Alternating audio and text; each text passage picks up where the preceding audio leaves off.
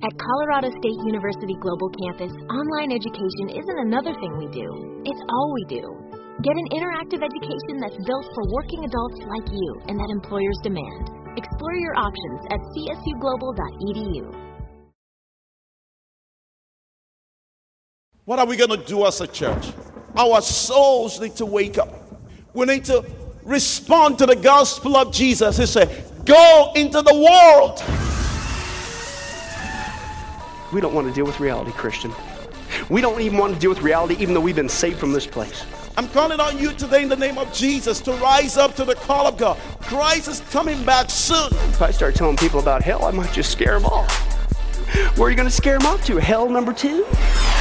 People stop and think about it. If hell really exists, and it does, I didn't say that Jesus did, then don't you think people need to know about it? Can't you at least give them a fighting chance? Or are you just going to sit there and let them burn? Amen. Alrighty. Well, hey, let's have a moment of truth here at Sunrise. How many guys have ever gotten into an accident? And I know it's a strange thing to actually have to fess up to that to your pastor, but whoever backed up in my car, I'm going to get you. No, I'm just kidding. Yeah, that's not my masking. Okay. I'll get you. No, but you know, it's bad enough when you get into an accident, but then what makes it worse is you got to fill out all those insurance forms and the claim forms. You know that? Okay? Well, folks, believe it or not, you got to, you know, count your blessings, you know, try to find good in everything. Uh, believe it or not, you can find some pretty good entertainment on those insurance forms if you take the time to read them. At least what other people say about them. Let's take a look at a few of those uh, uh, answers. I'm not making this up. People actually put on their insurance claim. Okay? One driver, he actually hit a cow. Now, that's just wrong. But anyway, so he just hit a cow. And here's the actual answer uh, this guy had on his claim. The question was, What warning was given by you? Answer, horn. Right? Uh, question, What was warning was given by the other party? Answer, moo. Okay? it was apparently the last moo uh, he ever moved. Uh, another driver said this. His accident was described as follows: uh, windscreen broken, cause unknown, probably voodoo. You know, because you got to be watching out for that stuff. But uh, another person said this: Hey, the car in front hit the pedestrian, but he got up, so I hit him again. You know, it's teamwork. You got to make sure you, Joey gets the job done. One person was involved in an accident. A loud, large crowd gathered, kid you not. A newspaper reporter, anxious to get the story, he couldn't get near the car. So, being a clever guy, he starts yelling this Let me through! Let me through! I'm a son of the victim. So the crowd made way for him, and in front of the car was a donkey. That's what you get for lying. Uh, one person said this Hey, the guy was all over the road. I had to swerve a number of times before I hit him. Okay? You're persistent, you get the job done again. Another guy said this Man, I've been driving my truck for 40 years when I fell asleep and had an accident. Now, my personal best record is only 27 hours. Okay, but that's got to be the ultimate excuse. 40 years. Three of you will get that later, about seven hours from now tonight. Uh, one, who can forget this one? He said, Hey, the pedestrian had no idea which direction to go, so I ran him over. You know, it's those indecisive people that apparently get on your nerves. But this is the all-time uh, excuse. He said this quote: "I pulled away from the side of the road, glanced at my mother-in-law, and headed over the embankment." And all you men who did not chuckle at that, you actually scored some serious points. Okay, I'm not going to ask for a show of hands on that, but can you guys believe that? Those are actual answers, okay, uh, on insurance claims. Okay, and they can provide some pretty good entertainment. And uh, but honestly, if you can see, every single one of them was kind of a lame excuse, right? And folks, believe it or not, as lame as those are, they're not nearly as lame as the excuses that I've heard, and maybe you too, uh, that people say today as to why they cannot accept Jesus Christ uh, as their Lord and Savior. They say stuff like this, like, uh, um, I, I don't have enough time. Or they say stuff like, uh, well, well, that uh, I'll do it later. Or no, no, that's for those people who are into religion. I'm not a religious person. You ever hear that? And folks, those are not only lame, with all due respect, but little do they know that they are headed for the worst accident of all. It's called the seven year tribulation, and you don't want to be there. It's not a joke. The Bible says that's going to be a specific time of God's outpouring of his wrath on this wicked and rebellious planet. And Jesus said it's going to be a time of greater horror, just like a horror flick, but this is real. Okay? And uh, uh, than anything this world has ever seen or will ever see again. Okay, you don't want to be there. And praise God, God's not just a God of wrath; He's a God of love as well. And because He doesn't want people there, okay, He out of love gives us many warning signs to let us know when it's close. Okay, when the seven-year tribulation is near and the rapture is around the corner. Therefore, to keep an eye here at Sunrise from experiencing the ultimate bad day, we're going to continue in our study, the final countdown update. Now, if you've been here uh, so far tracking with this study, we've seen, we've already seen the first five updates, and that was the Jewish people, the Antichrist, modern technology, worldwide upheaval.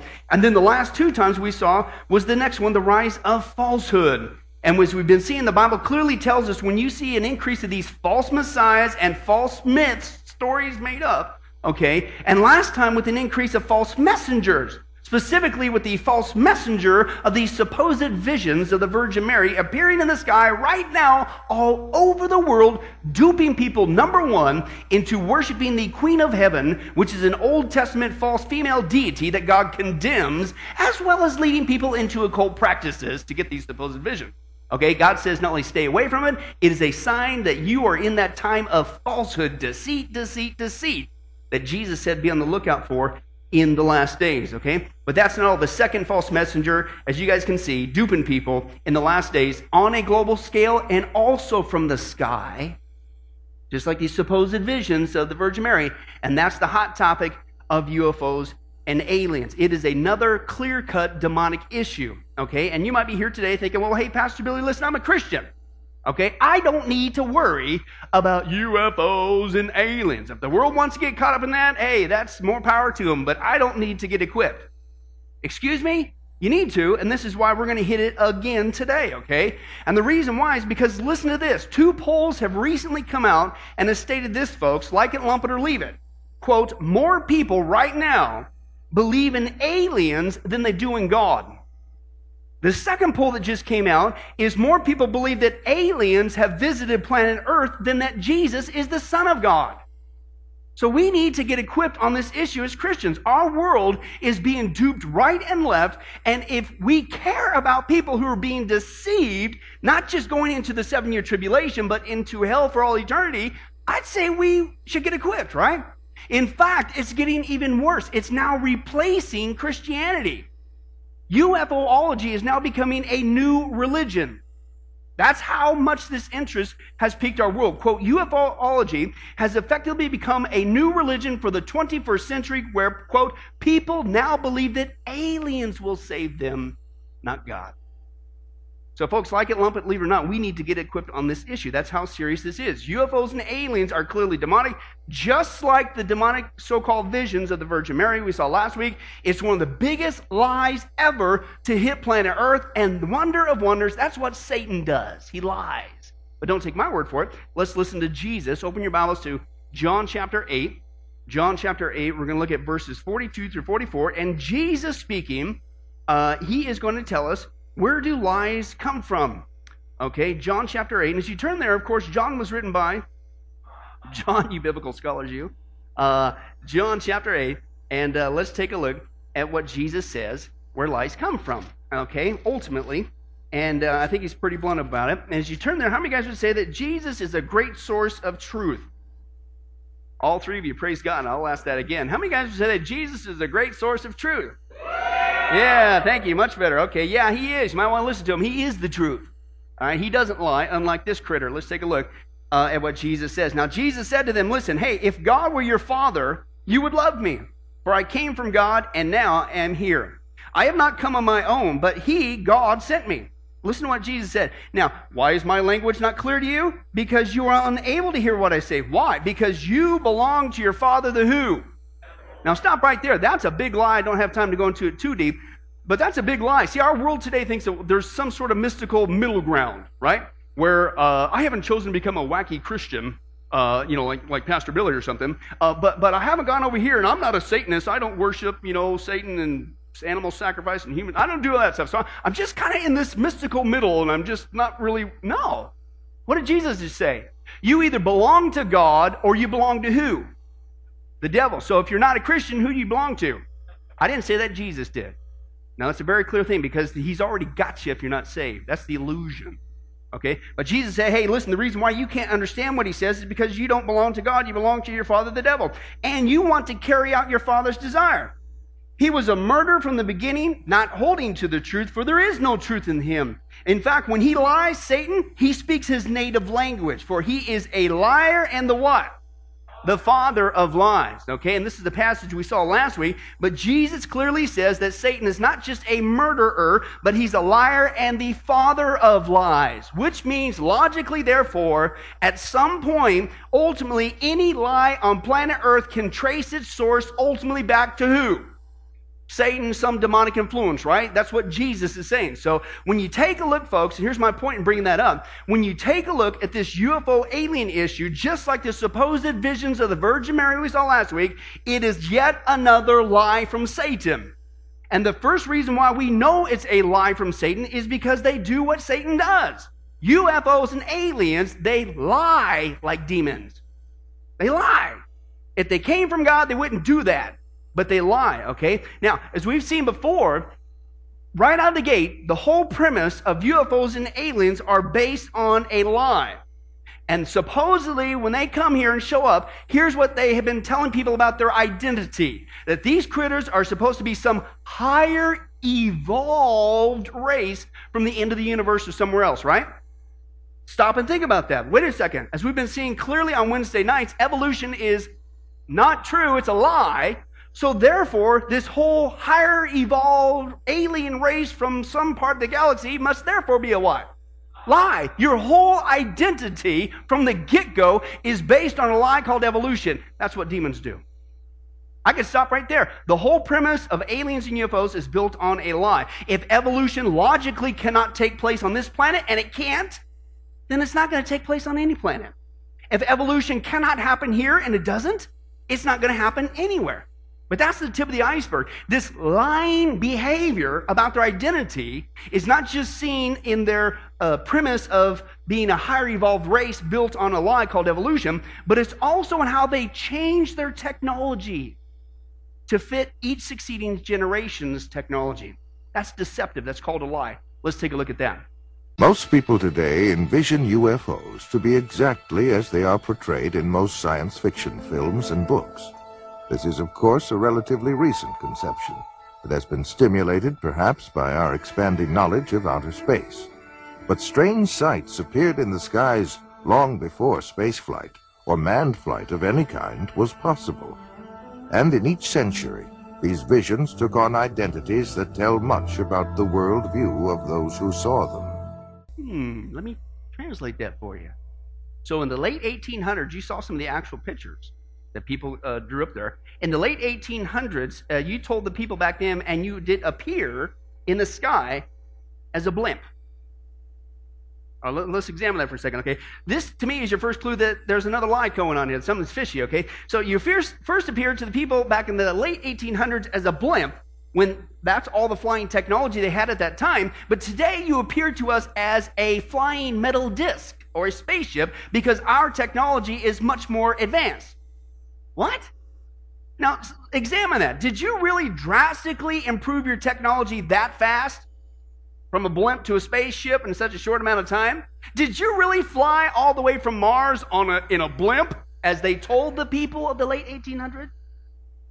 Or are once again you deceiving us? That with each succeeding generation, as their technology improves, you mimic it to get them to fall for your lie. Not only is their identity built on a lie called evolution, a higher evolved race, uh uh-uh, uh, can't happen. But you lie about your technology and mimic each generation. Okay, can I tell you something? According to Jesus, that's what demons do. They lie. Okay? The second reason why we know that UFO aliens are a demonic deception is because they teach like demons, okay? And what they have to teach, you come all the way across supposedly the universe, and here's your great message we desperately have to know. It's a bunch of lies, folks. Let's examine uh, what they uh, teach, okay, uh, from them. Okay, they first of all, they come all the way across the universe just to tell us that we're all little gods. Excuse me? First of all, that's ridiculous. It's completely unbiblical. There is only one God, okay? And by definition of being a supreme being, if there were more than one God, then nobody would be supreme, right? It's crazy. So you come all the way across the universe just to say that. Well, that's the tip of the iceberg. They also say this the earth is a living entity, and we need to worship her and change our ways, or we will be destroyed.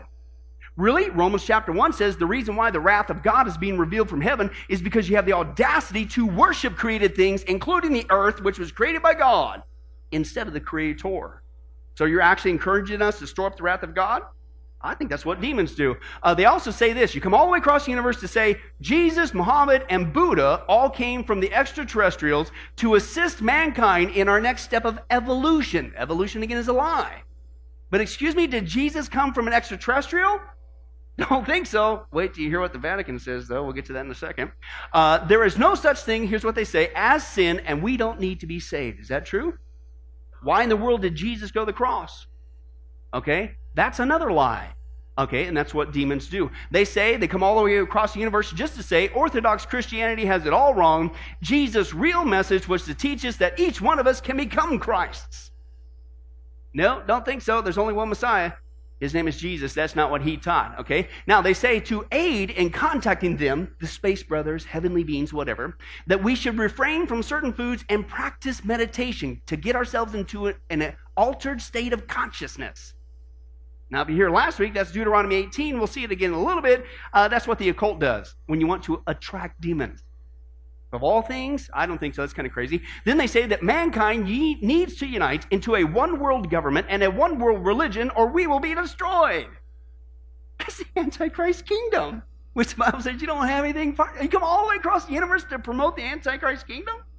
That's getting kind of weird. And they say, I'm not making this up, folks. Come on, cat's out of the bag. They say the devil or Lucifer is actually a good guy who's come to free us. You come all the way across the universe to say that. Folks, put this to the test, okay? I'm not just making this up, but you come all the way across the universe just to promote the, and this is your own words, just to promote the rise of the Antichrist, support New Age teachings, and debunk only Christianity and say that Satan is a great guy. That's what a demon does. Plus, flip it around. I mean, you would think if you're a real alien, some higher evolved race with all this advanced technology and information that we don't have, you think you'd come here and share us with something that we could actually use. Why don't you come here and bring us a cure for cancer or something? Or to stop the supposed energy crisis, blah, blah, blah, blah. But no, you come all the way across the galaxy just to slam Jesus, just to slam Christianity, the Bible, promote the Antichrist kingdom, and say Satan's a great God. What?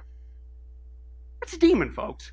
Give me a break. There's a huge deception going on. But that's not all. The third reason why we know that UFOs and aliens are a demonic deception is because they communicate like demons, okay? Now, we just saw their messages, and this is supposedly coming from them, what they teach, okay? But what they don't tell you on the news is how people are getting these messages. And in order to get these supposed great new information that mankind needs to hear, is you have to get into the same occult technique that God condemns because, again, as we saw last week, it conjures up demons. What? Let's take a look at that text again that God says, don't ever do this, okay? Deuteronomy 18, verse 10 through 12. Let no one be found among you who sacrifices his son or daughter in the fire, who practices divination or sorcery, who interprets omens, engages in witchcraft, or casts spells, or who's a what? A medium or spiritist or who consults with the dead. Anyone who does these things is what? Blessed by God. Wrong translation. Detestable to the Lord. Why? Because it's a demonic practice that attracts demons. God wants us to know the truth, so he says, stay away from that so you won't be deceived.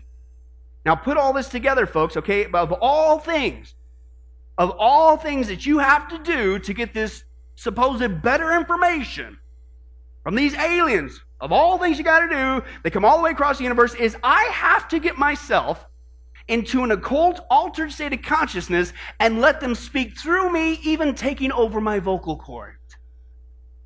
What? Folks, that's exactly what the demons do. You come all the way across the galaxy just to slam Jesus, Christianity, the Bible, promote New Age teaching, say Satan is a good guy, and the only way I can get this new and improved information is to get into an occult, altered state of consciousness. I have to use occult practices. Flip it around again. Makes absolutely no sense. If you're supposed to be this higher advanced civilization, especially when it comes to technology, you would think that if I wanted to communicate with you and vice versa, that you would beam me down a walkie talkie right? How about tapping to my cell phone? An email, people still use it nowadays. Okay, how about one of those nifty devices that you see on Star Trek? Kirk Enterprise, Kirk Enterprise. How about one of those? I mean, you got all this technology, but no, the only way I can communicate with you is an occult practice that tracks demons. That's another sign that you're being uh, deluded, okay? The fourth reason why we know that UFOs and aliens are a demonic deception, and let me, and let me back up a little bit. I'm not saying every single appearance that people report is an actual uh, entity of a demon. I think that probably a high number, 95% of these things that people see are governmental aircraft from around the world. I think, unfortunately, there's a lot of hoaxes that are going on. But what I'm talking about is probably about the 5% that, folks, there is something going on. And you and I, the Christian, are doing a disservice to the lost when we just want to shove it all away and say, oh, no, it's not real. Because there is something that is going on, okay? The fourth way we know that they are a demonic deception is because they travel like demons. Okay, you see, demons are angels, just of the fallen category, right? Well, the Bible tells us how angels travel. Okay, and let's take a look at just one passage that kind of gives us a clue as to that. Second Kings chapter 6, verse 17. And Elijah prayed, Oh Lord, open his eyes so he may see. Then the Lord opened the servant's eyes and he looked, and all of a sudden, now he could see what was there the whole time. What? That the hills, uh, saw the hills full of horses and chariots of fire all around, okay, Elisha.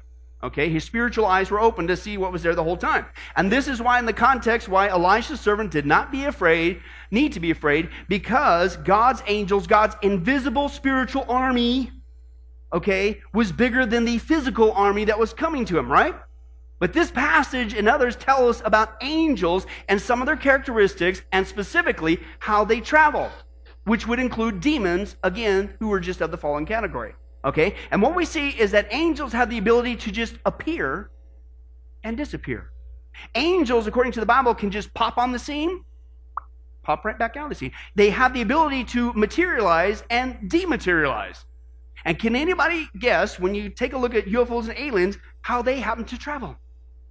The exact same way, folks. The exact same way. In fact, let me give you uh, some of that proof. And this is from secular UFOologists. They are saying this, folks. They, first of all, clock UFOs, uh, the, the, ships, uh, so to speak. They clock them up to speeds as high as 15,000 miles an hour, and they make a right turn. And what the secular guys are saying, excuse me, that's something that's spiritual, not physical, because if that was physical, the G- you'd be road pizza.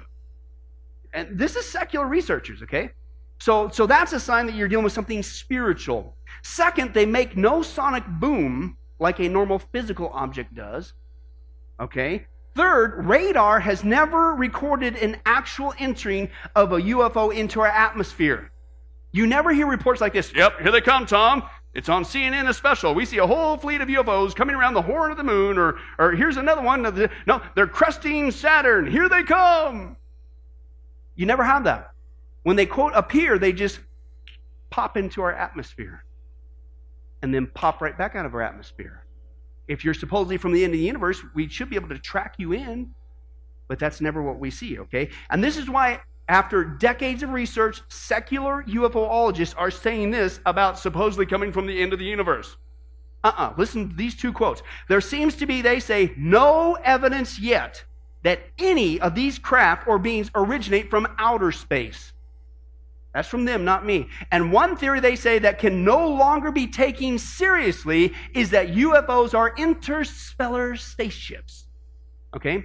Interstellar spaceships. In other words, what they're saying is they admit these things are not coming from outer space, they're coming from inner space, they're coming from another dimension. You know, like the Bible calls the spirit realm the natural realm. They pop in, they pop out. That's what angels do. And demons are fallen angels. So they travel the same way. The fifth reason, I don't know how you get around this one, uh, that we know that UFOs and aliens are demonic deception is because they possess like demons. Now, give me a break. I mean, of all things for you to want to do, okay, they possess you, okay? It's bad enough we already saw that if I'm going to somehow communicate with these guys, they never beam me down a walkie talkie. They can't even apparently tap into my cell phone or send me an email, but I have to use an occult technique, okay, and let them take over my vocal cords. But what they don't tell you, folks, is they have an ultimate goal. And the ultimate goal of these supposed higher evolved aliens is they want to possess you completely. Now, the term in the day and in that camp of these people who let them speak through them and take over their vocal cords, the channelers is what it's called, is the term to have full blown possession from an alien is called walk ins. Oh, well, that makes it all better, doesn't it? No, they're not stupid.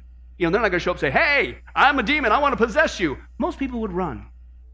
So they've changed the terminology and say, hey, wouldn't you want to be a chosen one, Mario?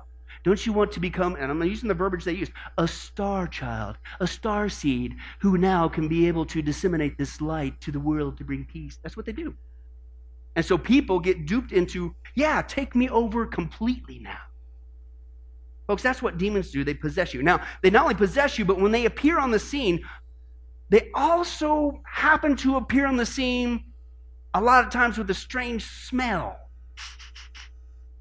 And that smell is sulfur. Watch this. The Amityville Horror was based on a factual account of what happened to a family in Amityville, New York. An irritating and nauseating odor seemed to accompany the presence of the ghost or spirit entity that entered there from time to time. Whitley Strieber wrote of his abduction experiences in his book Communion. He said he could smell their presence and that it smelled like sulfur. Hmm. All right, let's put this together now. Now, when demons show up on the scene, it's got this uh, stinky smell, kind of a smell like sulfur with other testimonies. And apparently, aliens, when they show up on the scene, they also smell like sulfur.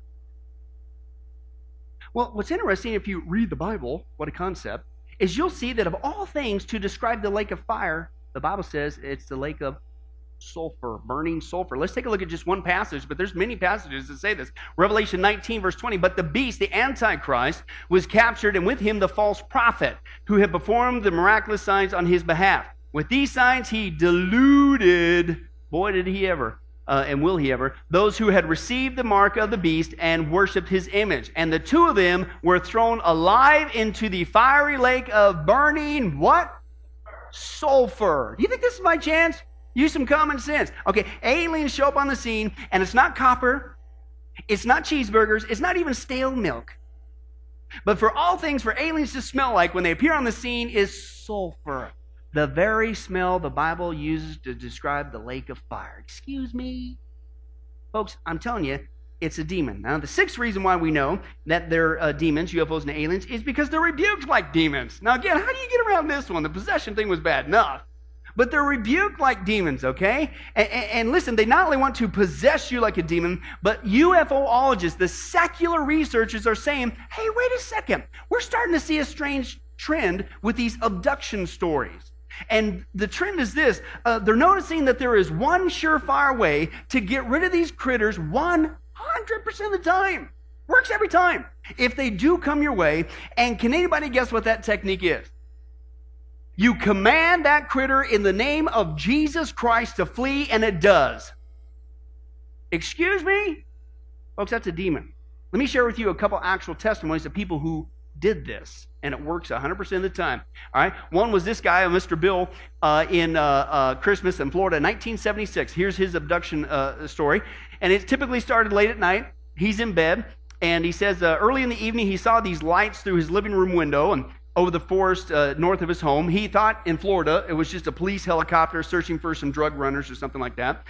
Whatever it was, he said agitated his dog several hours thereafter. So eventually he goes to bed, right? Well, he's lying in bed, uh, kept awake by the barking dogs, when all of a sudden paralysis set in, and then he was unable to cry out, just froze, and he could see nothing but a whitish gray, like a mist or a fog, he says, although he sensed that someone or something was in his room. Now, his wife didn't awaken this whole time. She was asleep. And the next thing he knew, according to him, quote, he was being levitated above his bed. Now, by this time, he says he was alive with terror, but he couldn't scream, right? Here is where it becomes interesting. He quotes this. Listen, he couldn't scream, so he just thought it in his head. He said, So helpless, I couldn't do anything. And I said, Jesus, Jesus, help me. He said, When I did, bang. He said, Instantly there was a feeling or sound or something that either my words that I had thought or the words that I tried to say or whatever had hurt whatever was holding me up. Bang, I fell, hit the bed because it was like I was being thrown back on the bed. He says, I really can't tell, but when I did, my wife woke up and asked why I was jumping on the bed. Knock it off. right? That's about one person now. This, quote, is the first time that experienced field investigators, these are the secular guys, right, had ever heard of an abduction being stopped, and this man did it by simply calling on the name of Jesus Christ. What do you think that is, folks? Let me give you another one. Another abduction experience uh, was this guy back in 1973. He says, My wife and I had a strange experience in the middle of the night. He says, Now at the time, we knew nothing about UFO abductions, so we had no category in which to place it other than a you know, pretty lucid nightmare. And it has many of the same components typically of the abduction stories, but here's the point. The point is she stopped the entities and the whole experience with the name of Jesus. And I love this quote. I had to share this. He says, the guy who went through that and they stopped it in the name of Jesus, he says, it is vital that we get this information out. Because there's one way and one way on record to get rid of them the name of Jesus Christ. One lady I actually personally interviewed from Oregon uh, her name is Christina, shared before. But she says when she was in Oregon as a young girl, and these critters landed outside of her farm there, there was three of them coming her way, right? And it was her and her twin sister. And uh, they got closer, and they're all freaked out. They tried to run, but they ran out of places to hide, and here they come, right? And she commanded them in the name of Jesus Christ to leave. She said they didn't just leave, they immediately fled. In fact, so fast, she said they were tripping over each other, running back. At the name of Jesus Christ. At the name of Jesus Christ. Folks, I don't know. I mean, I'm not saying I'm necessarily the sharpest knife in the drawer, but I'm starting to come to a conclusion here. Uh, if it walks like a demon, talks like a demon, acts like a demon, teaches like a demon, smells like a demon, travels like a demon, possesses like a demon, and is rebuked in the name of Jesus Christ like a demon, I think we're kind of dealing with demons here. Anybody? Okay? But still no. The seventh reason why we know UFOs and aliens are a demonic deception is because they deceive like demons. Okay? Now here's the whole point. It's not just discovering this morning what their real identity is, it's demonic. It's all leading to somewhere, folks. And it's the ultimate deception of all. And UFOs and aliens, according to them, and I believe, are going to become the greatest excuse to explain away the rapture of the church. It wasn't God, it was the aliens who beamed him up. Let's take a look at that passage that Paul talks about, the true rapture. 1 Thessalonians chapter 4, verse 16 through 17. For the Lord himself will come down from heaven with a loud command, with the voice of the archangel and the trumpet call of God, and the dead in Christ will rise first. After that, we who are still alive and are left will be caught up together with them in the clouds to meet the Lord in the air. Okay, not on earth. That's the second coming. Some people say, well, you're teaching a, a, a third coming. No, we meet him in the air. He doesn't come to the earth. Okay, so but we meet Jesus still alive. Those of us who remain at the rapture, we meet the Lord in the air, and so we will be with the Lord how long? Forever. How many guys said it's encouraging news? Yeah, slightly. That's why Paul says there twice in the passage, encourage one another with these words. Okay, uh, but we know, hopefully, most of us, uh, that these are, is the, the classic passage dealing with the rapture of the church, the time when God sovereignly, mercifully snatches rapture, raptura, okay, uh, harpazo in the Greek, his church away from the seven year tribulation, God's wrath being poured out. But wonder of wonders, can anybody guess? You come all the way across the universe. Can I only say Satan's a great guy and we had it all wrong and Christianity's evil and hey, let's build this Antichrist kingdom. But of all things for these things to also come and say is they explain the rapture of the church, that they take uh, credit for it. And they say it's, it's from them. It's not God in the hand of God coming to get his people. It's the UFOs who are now your new saviors. We're going to save you. Watch this. I'm going to give you some actual quotes. And these are from the occult channeled messages. Okay, one lady, Barbara Marciniak, she's a famous New Age author and channeler.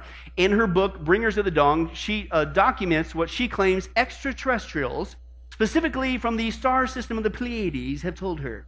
Okay, and here's what she has said quote, There will be great shiftings within humanity on this planet.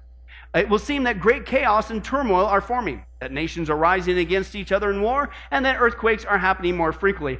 well, that's happening now, so they, it must no, anybody who just reads the Bible knows that's coming. It's called the seven year tribulation. That's nothing big. Okay? So that's all they're doing. All right? They say, but it's not God's wrath, it's earth shaking itself free. And a certain realignment or adjustment period is to be expected. The people who leave the planet during the time of the earth changes don't fit here any longer, Christian, and they are stopping the harmony of the earth. Ooh, now listen to this quote When the time comes that perhaps 20 million people leave the planet at one time, there will be a tremendous shift in consciousness for those who are remaining. Really? Yeah, there's going to be a huge uh, shift. Another channeler, Thelma Terrell, she goes by her spiritual name Tuella. She wrote in her book called Project World Evacuation. And here's what she shares. These critters are telling her. Uh, and all over the globe where warrant, uh, events warrant it, this will be the method of evacuation. Mankind will be lifted, levitated, as we say, by what? By the beams from our smaller ships The great evacuation will come upon the world very suddenly.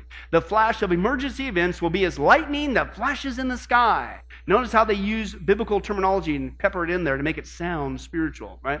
It's not from God. Do not be concerned. Listen this though. They now start to go explain away for those who are left behind. Don't worry about it. I'm not making it up. They're preparing that lie too.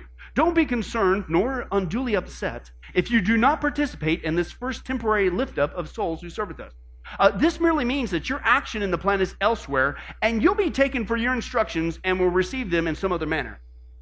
Oh, oh and, and I'll say it a second time. Don't take any affront if you are not alerted or participate in this first phase of our plan. Your time will come later, and these instructions are not necessary for you at this time. Can you believe that? Not only explaining away the rapture of the church, but those who are left behind. Don't worry about it. You'll be okay that you didn't get to go. Absolutely satanic. One guy said this for almost 2,000 years, the Christian belief has been that God will evacuate the earth of all born again believers prior to his pouring out of his wrath, the seven year tribulation.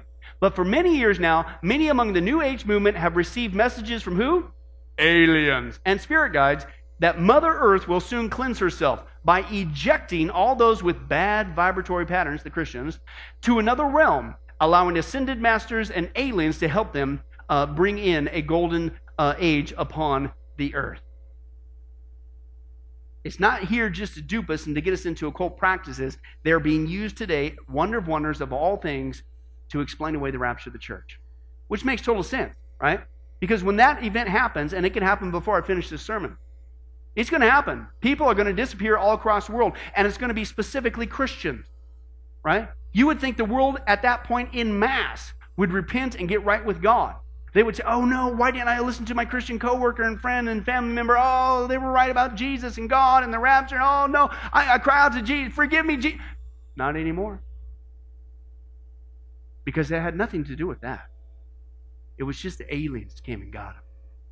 Just keep moving forward. That's not just a lie, that's a complete plausible lie. That our world, who right now believes more in aliens than they do in God, and that Jesus was the Son of God will eat up and won't even blink twice about it. Talk about deceit. No wonder Jesus said, deceit, deceit, deceit, deceit. Watch out, there's a lie coming so big in the last days that is so powerful, so deceitful, that even the elect could fall for this baloney if you're not careful. Okay, and so the question to you and I as we get ready to close is well, how close then are we to this lie getting pulled off? this fake rapture, if you will, the aliens are taking claim for the rapture anyway. Okay? Well, first of all, let's remind ourselves that I don't care how nifty you are with a calculator, nobody knows the exact day nor the hour. And that's what Jesus said in Matthew 24, 36. No one knows about that day or the hour, not even the angels in heaven, nor the Son, but only the Father. So, according to Jesus, I don't care how cool you are with the calendar or dates or trigonometry, you don't know exactly when it's going to happen.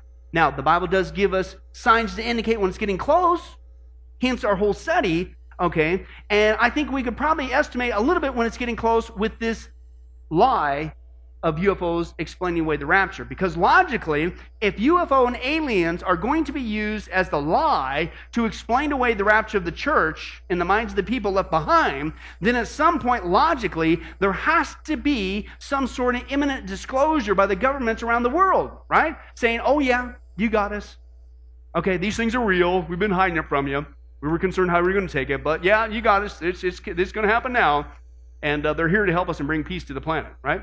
Logically, at some point. Well, folks, did you pay attention to what just happened on the Jimmy Kimmel show with Bill Clinton? We're now starting to see former presidents and people around the world in high places starting to say, okay, maybe there really are aliens. And when they come, it's going to bring peace. He just said this on the Jimmy Kimmel show. It's almost like we're being prepared for something. Watch this. Uh, we're back. Manny Pacquiao's on the way. President Bill Clinton is here with us. So, if I was president, and I won't be, let's be honest, the first thing I would do after putting my hand on, on that Bible and taking that oath to serve the country is I would I wouldn't even probably finish the oath. I would run to the White House. I demand to see all the classified files on the UFOs because I want to know. I'd want to know what has been going on. Did you do that? Sort of. Sort of. Yeah, we had uh, Sometime, I think it was at the beginning of my second term, we had the anniversary of Roswell. You waited that long. I did. Wow. Well, well, I didn't. And then I, there's also Area 51. You remember there was a great sci-fi movie where there was an alien kept deep under the ground Yeah. in Area 51. So first I had people go look at the records on Area 51 to make sure there was no alien down there. So then I, uh, when the Roswell thing came up, I knew we'd get, you know, zillions of letters. So I had all the Roswell papers reviewed, everything. If you saw that there were aliens there, would you tell us? Yeah. You would. I would. I would. Well, I think, look, what do we know? We know now we live in an ever expanding universe. We know that there are billions of stars and planets literally out there. So it makes it increasingly less likely that we're alone. Oh, you're trying to give me a hint that there are aliens. No, I'm trying to tell you I don't know. Oh. But if we were visited someday, I wouldn't be surprised. I just hope that uh, it's not like Independence Day. Yeah, right. Movie that it's a you know a, a conflict. Well, now we have friendly Maybe the only way to unite this incredibly divided world of ours. They're out there. We better think of how all the differences among people on Earth would seem small if we felt threatened by a space invader. That's the whole theory of independence. You're right. You're right. Everybody gets together and makes nice. Hmm. So according recently to Bill Clinton, if the aliens do show up, then it's gonna, you know, it's like Independence Day. You know how Hollywood's preparing our minds to receive. That it's gonna cause everybody to make nice. Our whole planet could become one, and we could have that one world government and a one world religion. And he just said that, folks, recently on the Jimmy Kimmel show. And again, that's the tip of the iceberg if you're paying attention to the news and this imminent disclosure thing. So is the Vatican. Okay? What I'm about to share with you folks, I've been saying this all week to some of you I've talked to. It's almost like what I'm about to share with you is like the, the script from a, a, a grade B science fiction movie. But what I'm about to share with you is actually going on in the Vatican. It's absolutely incredible. Uh, the Vatican right now, folks, is in a massive, desperate search for extraterrestrials, and they are positioning themselves to be Earth's spokespeople for when they do land. Let's take a look at that evidence. We could not talk life on other planets without the classic clip from ET right there. Interestingly, the Vatican. Just finishing up, this is the Vatican now, a five-day conference on aliens. Father Jonathan Morris, Fox News contributor, back with us. Father, good morning to you. What a great movie that was. it was a wonderful movie. Drew Barrymore, and off she went. Uh, did the Vatican find alien life? You know what? As sensationalistic as that question sounds, it's really not that far off from what we've seen in the news over these last days. The pictures of what might have been Pope Benedict standing on the, the roof of the Sistine Chapel looking for UFOs. That's, a, that's the type of images that this news conjures up. What is exceptional what is exceptional is that the Vatican was taking very seriously what science might tell us about the possibility of extraterrestrial intelligent life forms. That's what the conference was about. What? Hey, folks, believe it or not, that is the tip of the iceberg. The Vatican is so serious about this that they have an actual entity out there. Check it out yourself. It's called VORG, uh, the Vatican Observatory Research Group. Now, this group has some of the most powerful telescopes in the whole world, folks, uh, on top of Mount Graham in Arizona, not too far from us, and they are there specifically to look for extraterrestrial life. One of the telescopes is called VAT, or the Vatican Advanced Technology Telescope. The other one that they have one quarter interest in, I'm not making this up, it's called Lucifer. It stands for Large Binocular Telescope Near Infrared Utility with Camera and Integral Field Unit for Extragalactic Research. Okay, I'm not making it up of all names to pick. You're Lucifer. It's the most powerful telescope in the world, according to them, and they are reported to get better images than even the famous Hubble Space Telescope. Okay, even though this one's still on the land. That's how powerful it is. And if that wasn't weird enough, the highway that goes up to Mount Graham where the telescopes are is known as the Devil's Highway or Highway 666. This is crazy stuff. It writes itself. They've changed the highway name to like 419 or 491 or something like that, but it's originally the Highway 666 that goes up to this mountain where they have the telescopes with the one called Lucifer. Can you believe this? You couldn't make this stuff up. Okay? Now the question is, well, why in the world is the Vatican searching so desperately for ET? Quote, believe it or not, folks, it's because they too, like Bill Clinton and others, believe that these so-called ETs are going to become our new saviors. They are going to bring peace to our planet, not Jesus Christ. And here's some of that evidence. Father Gabriel Funes, he's a Jesuit priest. He's the head of the Vatican Observatory, stated, quote, extraterrestrial life may not have experienced a fall. And that he believes they are free from original sin. Therefore, they remain in full friendship with the Creator, which makes it possible to regard them as our brothers. Number two, Furthermore, since they are unfallen, i.e., without sin, according to this guy, they must be closer to God and have a better understanding of the gospel, the Godhead, and the nature of God. In other words, we need to listen to what they say over the Bible. That's what he is uh, proclaiming. He also went on to say that he would not only be willing to baptize an alien, but, quote, here's the ultimate goal. They, the aliens, are coming here and they're going to baptize us into their faith. Now, we already saw what their faith is. Of all things, you come all the way over here, Satan's a good guy, one world religion, one world government, follow a one world ruler. What's that? So that's their faith. He also said it's going to require us to make some changes to our knowledge and understanding of the gospel. Quote, everything we think we know about the gospel is going to have to be thrown out. That's just one of the guys. This is happening right now as we sit here, folks talk about something is cooking coming down the pike. Another uh, Vatican astronomer, this guy here, Guy Consolmagno, whatever, said he too would not only baptize an alien, but, quote, only if they ask, and, quote, any entity, no matter how many tentacles it has, has a soul. Okay? He also believes that these non human forms are described in the Bible as angels. No, don't think so. Uh, and, quote, very soon, this is coming from the Vatican, very soon, the nations of the world will look to the aliens for their salvation. Why? Because, as people say, we fell, they didn't. They got a higher knowledge than us. That's what they're promoting. Yet the Bible tells us, if you read it, folks, don't you ever, don't you ever, Christian, don't you ever, ever turn to another gospel, even if it's a supposed angel from heaven. That's what Paul clearly says, Galatians chapter 1, verse 8 through 9. But even if we or an angel from heaven, even if the Catholic Church wants to say that's aliens. No, it's not. But even if it came from an angel from heaven, if they preach a gospel other than the one you preach, let him be eternally condemned. As we've already said, now I say again, if anybody is preaching to you a gospel other than what you accepted, let him be eternally condemned. This teaching from the Catholic Church, the Vatican, this baloney should be eternally condemned because they're preaching a false gospel. But our world, who believes in aliens now more than God and that Jesus is the Son of God, oh, they love this gospel. And it's a false gospel. Now, as crazy as that is, even the Pope is getting in on this. Both, it just so happens, Consolmagno and Funes are advisors to the Pope. And he just went on record as saying, yeah, he too would baptize an alien. Check this out. Pope Francis reiterated his view Monday that everyone has the right to be baptized. And apparently, that invite extends even to Martians. The pontiff described the hypothetical situation during morning mass. According to Vatican Radio, Francis said, if, for example, tomorrow an expedition of Martians came and some of them came to us and one says, but I want to be baptized, what would happen? In other words, says The Wire, if God prompts some Martians to come to Earth, find the Pope, and say, we want in on this Catholicism thing, the Pope would probably say, okay, cool, but probably in Latin. Which I think is culicus. No, I'm just making that up. It's just whatever. Let's move on. Uh, but that's still all. The Vatican, listen, this it continues to go on.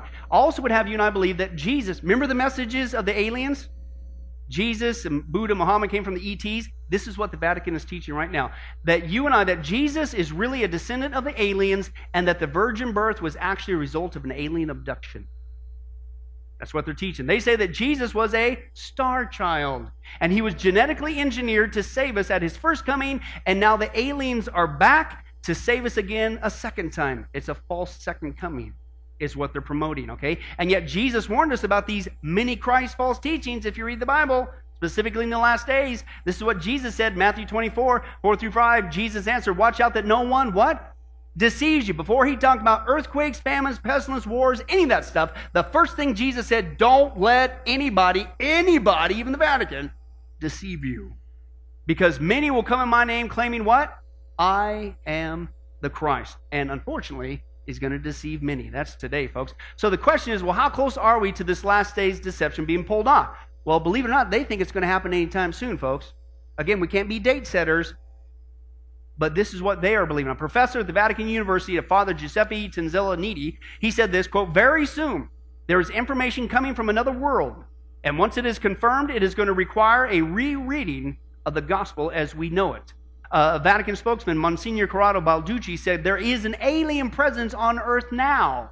And just two weeks ago, if you were paying attention to the newspapers, it was reported that Pope Francis is getting ready for this quote, preparing a major world statement about extraterrestrial life and its theological implications, and wants to be ready with a statement about first contact. They want to be the spokespeople for these critters when, not if, they do land. They are living creatures out there. They're not human. Dr. Forrester says they're some kind of advanced civilization. If they're more advanced than us, they should be nearer the Creator for that reason. They're moving target. Prepare to follow up. No real attempt has been made to communicate with them, you know. Let's go back inside, Uncle Matthew. I've done all I can in there. You go back. Sylvia. I like that Dr. Forrester. He's a good man. Attention all batteries. Prepare for volley fire. B. Prepare for volley fire.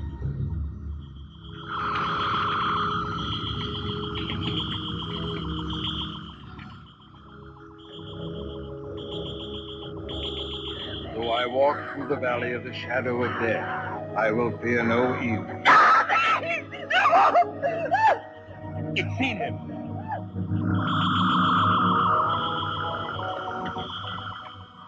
Thou anointest my head with oil, my cup runneth over.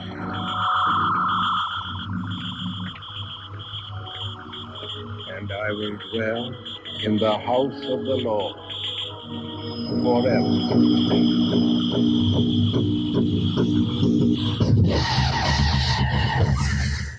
In other words, that's what they want. And they're going to help propagate this lie. One guy, he said this. I love this. He said, put all this together, okay? So, what would happen someday, maybe soon, if aliens showed up and claimed that they seeded life on this planet, you know, evolution, guided our evolution, and are now here to lead us into a new golden age? And what would happen if the Catholic Church gave those aliens their stamp of approval? Folks, it would dupe our planet just like that. They would believe a lie, lickety split, and it would also conveniently explain away the rapture. Where'd all those people go when the aliens showed up? Oh, that's right, it was the aliens.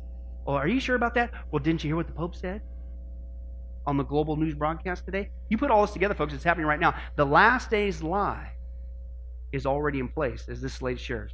Let's take a look. In 1974 through 77, I met the late Dr. Wernher von Braun in early 74.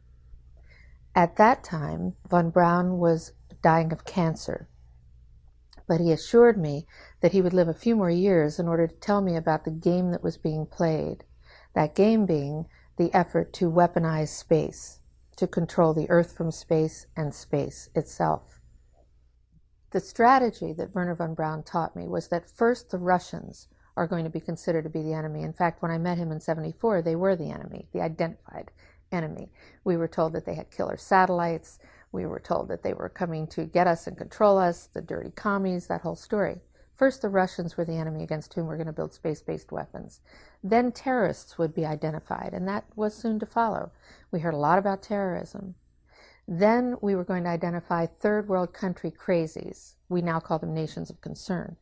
But he said that would be the third enemy against whom we would be needing to build space based weapons. And the next enemy was asteroids. Now, at this point, he kind of chuckled the first time he said it.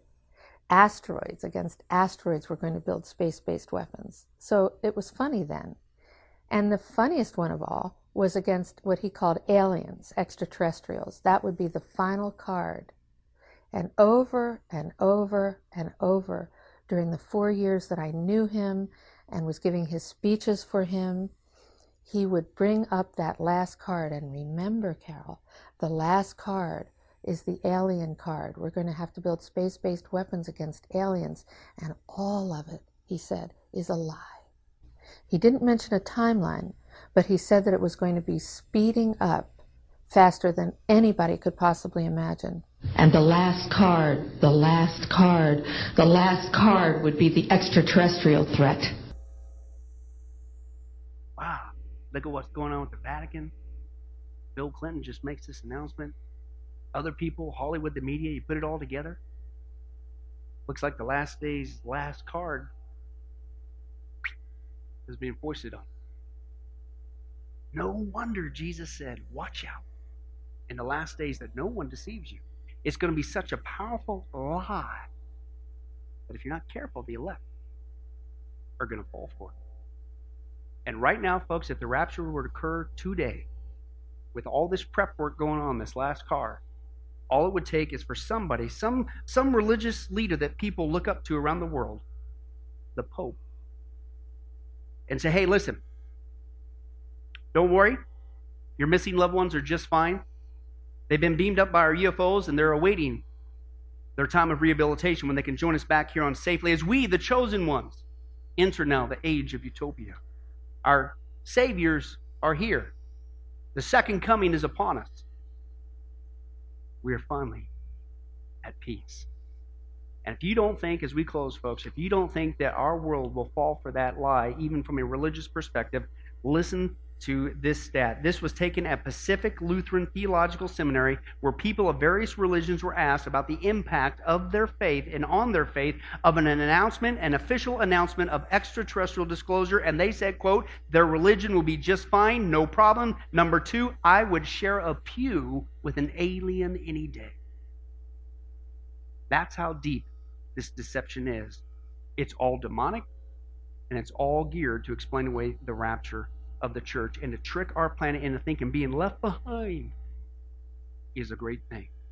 I don't know about you, but I would say that's exactly what Satan would do. And wonder of wonders, that's who's behind all this. It's time to get motivated. And this is why Jesus said, Luke 21, 28, when these things begin to take place, you see this kind of stuff going on with the Vatican. You see it in the news and all over, folks. What do you do? You stand up, you lift up your heads because the real Jesus is coming back to get us. Our redemption is drawing near. Hey, if you're here today and you're not a Christian, you better become one right now because you are going to see this event that they're even talking about themselves. Millions of people are going to disappear. But it ain't going to be by UFO.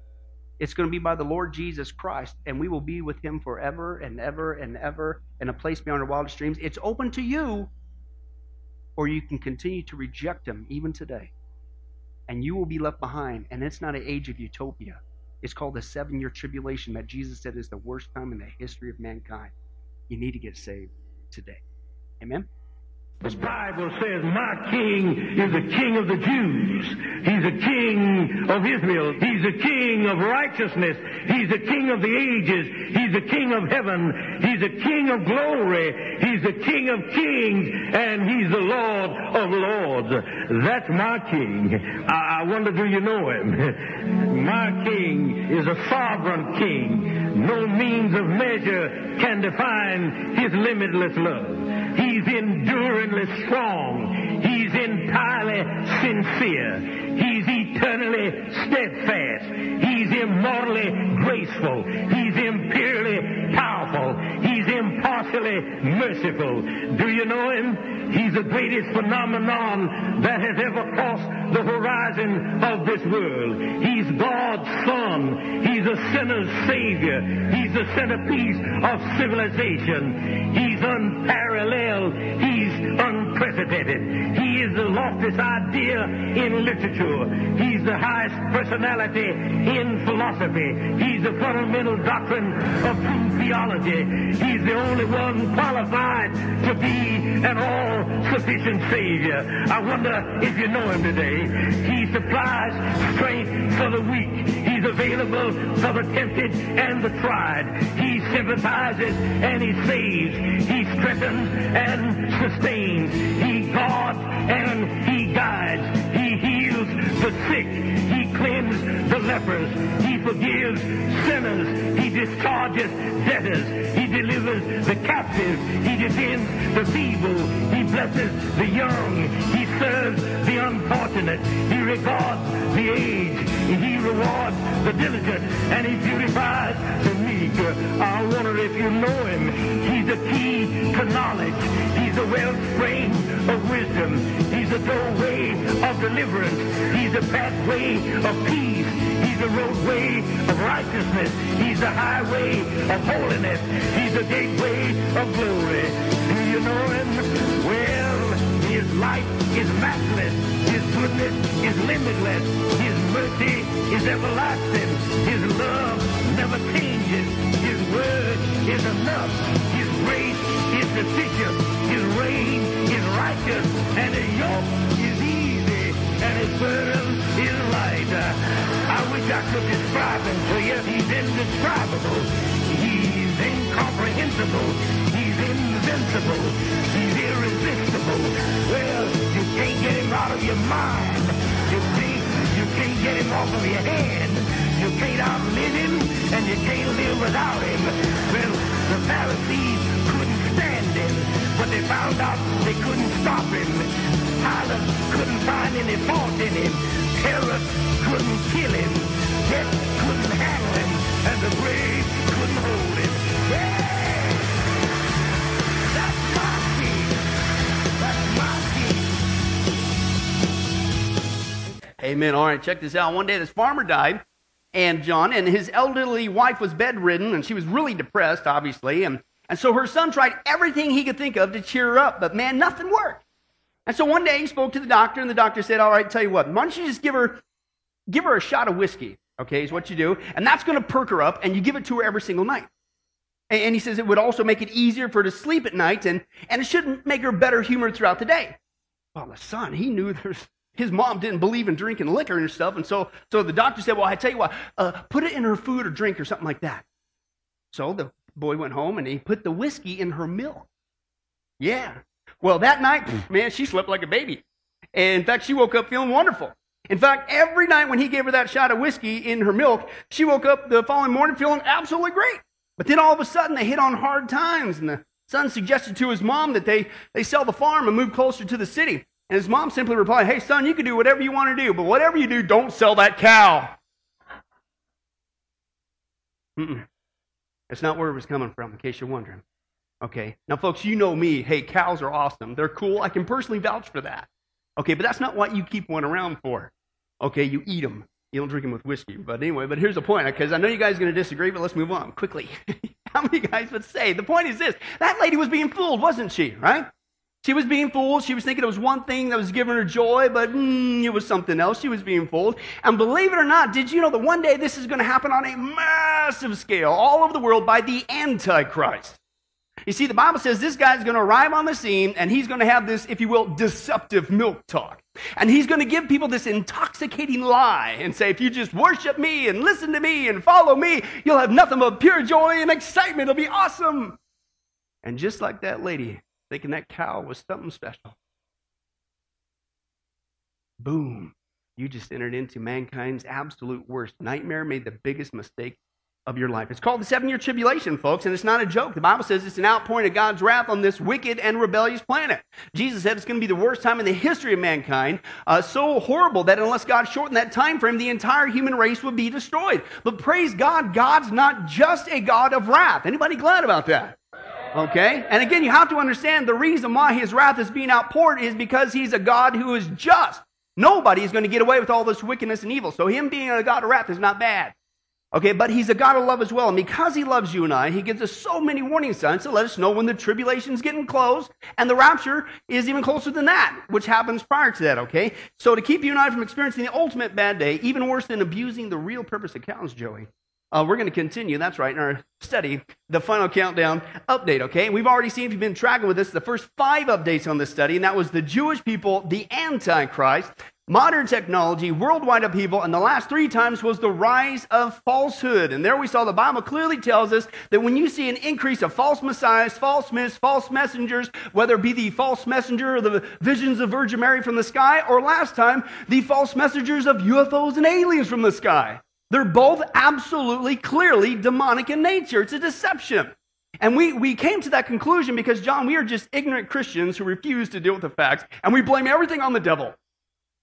Yeah, wrong answer. Uh, but anyway, thanks for coming back, John. I don't know if it's sunburn from the Bahamas or what, but that's, you're not thinking straight. No, no, no. We're discerning Christians. We dealt with both sides of the story, and we took a look at the facts, and we saw that, hello, they lie like demons, they teach like demons, they communicate like demons, they travel like demons, they possess like demons, they're rebuked in the name of Jesus Christ like demons, and they deceive like demons. How many guys would say you're probably dealing with a demon? Yeah, hello, okay? And then they have the audacity to say that they're the ones as to why the church disappeared at the rapture. It had nothing to do with God. It was the UFOs that came and take them away. The perfect, instantaneous, worldwide excuse to explain away the rapture of the church. That's what demons do. Okay, we clearly saw that. But that's not all the sixth update on the final countdown study, letting us, how do you know we're living the last days? Well, folks, it's this one, the rise of wickedness. And I mean wicked wickedness. Okay? It's going to get incredibly worse, okay? And the Bible's very clear, folks. In the last days, you are going to see people. How do you know it's getting close? We don't know the day nor the hour, but you're going to see on a massive societal, global scale, people are going to get really nasty, really wicked, and really rotten before Jesus Christ comes back. And I don't know about you, but watch TV, read the newspaper, and we are so far away from that society. Sarcasm. That's right, Robert. Sarcasm. It's once again the clue that that's not true. Uh, folks, we are in that society now. And, uh, but as always, don't take my word for it. Let's listen to God's. Open your Bibles to 2 Timothy chapter 3. 2 Timothy chapter 3. Paul is going to give us a whole list of behavior. They don't, Paul doesn't just say, hey, you're going to have some wicked behavior in general. He starts nailing it. Okay, and as we read through this, you tell me how many of these things are coming to pass as we sit here. Okay, 2 Peter chapter 3. Let's take a look there or Second Timothy. You can go to Second Peter, but uh, you won't understand what world I'm about to read. Uh, but anyway, I'm still here for you. Second Peter chapter three, and uh, or Second Timothy. Man, this happened last uh, Wednesday. Man, that vestigial organ on my tongue with our evolution studies. But anyway, that's right. Second Timothy chapter three. Let's take a look at this. Godlessness in the last days. Godlessness in the last days. Let's take a look at this. Now, I don't know how you get any clearer than this, man. This is one of those easy ones we should pick up on. Okay, you know, I sit there and pray and fast 15. Oh, if I only knew what he was talking about. How do I know I'm in the last days? Well, let's take a look at what Paul says. He says, But mark this, there's going to be terrible times in the last days. Well, well just how bad's it going to get there, Paul? Well, listen to what he says. This is going to be that world at that time. He says, People are going to be lovers of who? themselves, lovers of money, and they're, they're going to be boastful and they're going to be proud and abusive and disobedient to their parents and uh, uh, ungrateful and unholy and without love and unforgiving and slanderous and without self control. They're going to be brutal and not lovers of the good and treacherous and rash and conceited and lovers of pleasure rather than lovers of God. They're going to have this form of godliness, but they're going to deny its power. And Paul says, What? Have nothing to do with them. In other words, stay away. They're a bad influence, right? But again, folks, I don't know how you get any closer than this. This is one of those easy to me prophecy signs to let us know we're living the last days. We don't know the exact day nor the hour, but how do you know you're getting close? It's this. Paul clearly says in the last days, it's going to be terrible. Why? Because the last days society is going to become a society that is filled with absolute unadulterated wickedness on a multitude of levels, right? And that's what he says there. He says they're going to be selfish and greedy and boastful and abusive and prideful and disobedient, ungrateful, unholy, unloving, unforgiving, slanderous, out of control. Good thing we don't see that today. Out of control, brutal, evil, treacherous, rash, conceited, okay? Every, here's the point. Every single one of those. Read every single one of them. Every one is true for our society today. Not three out of five, not four out of five, not five out of four for those of you hooked on fraction. Four out of five. You ever wonder that? Four out of five. Why is it always four out of five dentists or four out of five doctors? Is there really one rebel doctor out there messing these figures up? Let's move on. That might be part of a sign in the wickedness. I don't know. But anyways, excuse me. But five out of five. Every single one of these is now a commonplace in our society, which means, therefore, what do you deduce from that? We're living in the last days. I didn't say that. Paul did, right? You're living in the last days. You're in that society when you get absolute, unadulterated wickedness. Every single one of those behaviors is right now today. But again, the skeptic's probably going to say something like, well, okay, come on. Okay, so what? Wickedness. We see wickedness in our world today. Wicked, schmicked, okay? We've always had wicked behavior. And granted, yeah, we've had wicked behavior, unfortunately, ever since the fall of man. But what's not common, folks, is how in the last few decades, even the last few years, there's been an explosion of all these wicked behaviors in our lifetime. That's the difference, okay? And I want to give you a comparison, just show you how bad it's gotten and how much it's escalated exponentially in just the last few years, okay? I'm going to give you a comparison. Now, we saw this before, okay? It used to be not that long ago, okay, that the leading disciplinary problems in our school systems used to be number one, talking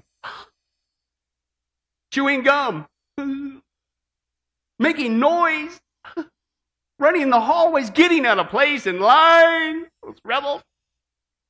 uh, wearing improper clothing, and get this, not putting paper in the wastebasket. Oh, how do those teachers deal with this? In fact, did you know that one day, not that long ago, leave it to Beaver? He told a lie. I got it on tape. Let's watch. How was the movie? I didn't go to the movie. You didn't go to the movie? No, sir. I went yesterday when I wasn't supposed to. Oh, is that so? Yes, sir. And I won a racing bicycle with a guaranteed leather seat. And I hid it at Larry's. And I was going to make believe like I won it today. But I couldn't, so that's why I'm telling you what happened. Well, uh, when did you decide to tell us about it? When I was walking the bike home from Larry's. Yeah, Dad. It's too big for him to ride. Really? Well, Beaver, I'm glad you decided to tell us the truth. Of course, you realize you can't keep a bicycle you won while you were being disobedient. We'll have to find something to do with the bike. Larry and I already found something to do with it. Oh, you did? Yeah. I walked it back to Larry's house, and then Larry and I walked it down to a church. To a church? Yes, sir. Larry once saw him do it with babies in a movie. Do what? We left it on the front steps with a note. Well, I just hope someone nice adopts it. Well, Beaver, I'm I'm also very glad you realized you couldn't keep the bicycle. But there's still the matter of your being disobedient, isn't there? Yes, sir. Well, I think you'd better stay away from the movies for um, two weeks. Yes, sir. What a rebel. Can you, uh, did you hear that? Did you hear how he addressed his dad? What, a, what an absolute terror that Beaver was.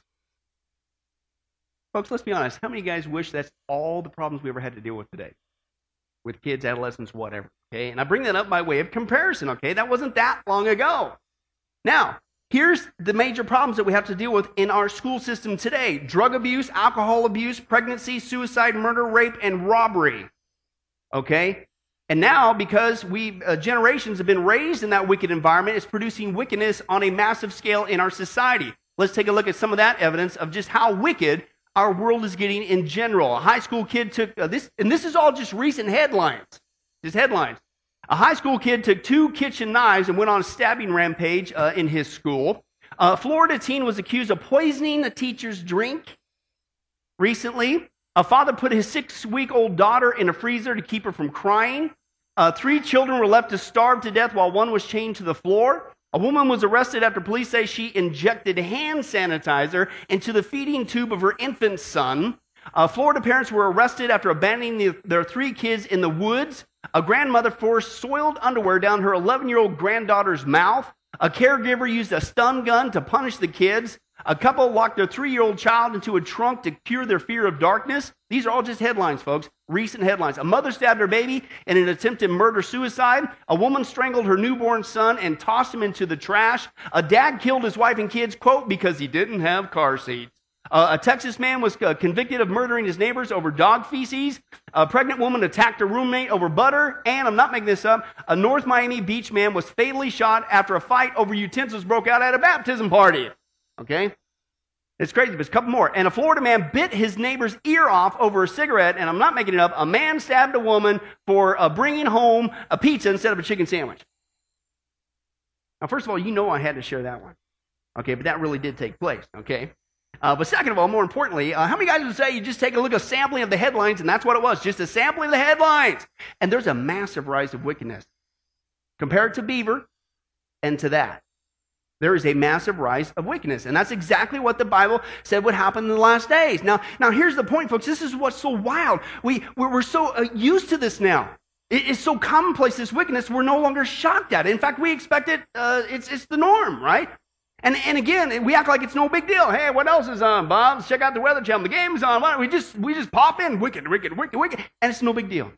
And yet, here's the point, folks. This is what I said. This is one of those prophecy signs that it's like, man, this is the easiest one to prove to the skeptic. How do you know you're living the last days? Just turn on the TV. There it is. Wickedness, massive rise of wickedness. How do you know we're living open the newspaper? There it is, headlines, read it every single day, and they keep getting worse.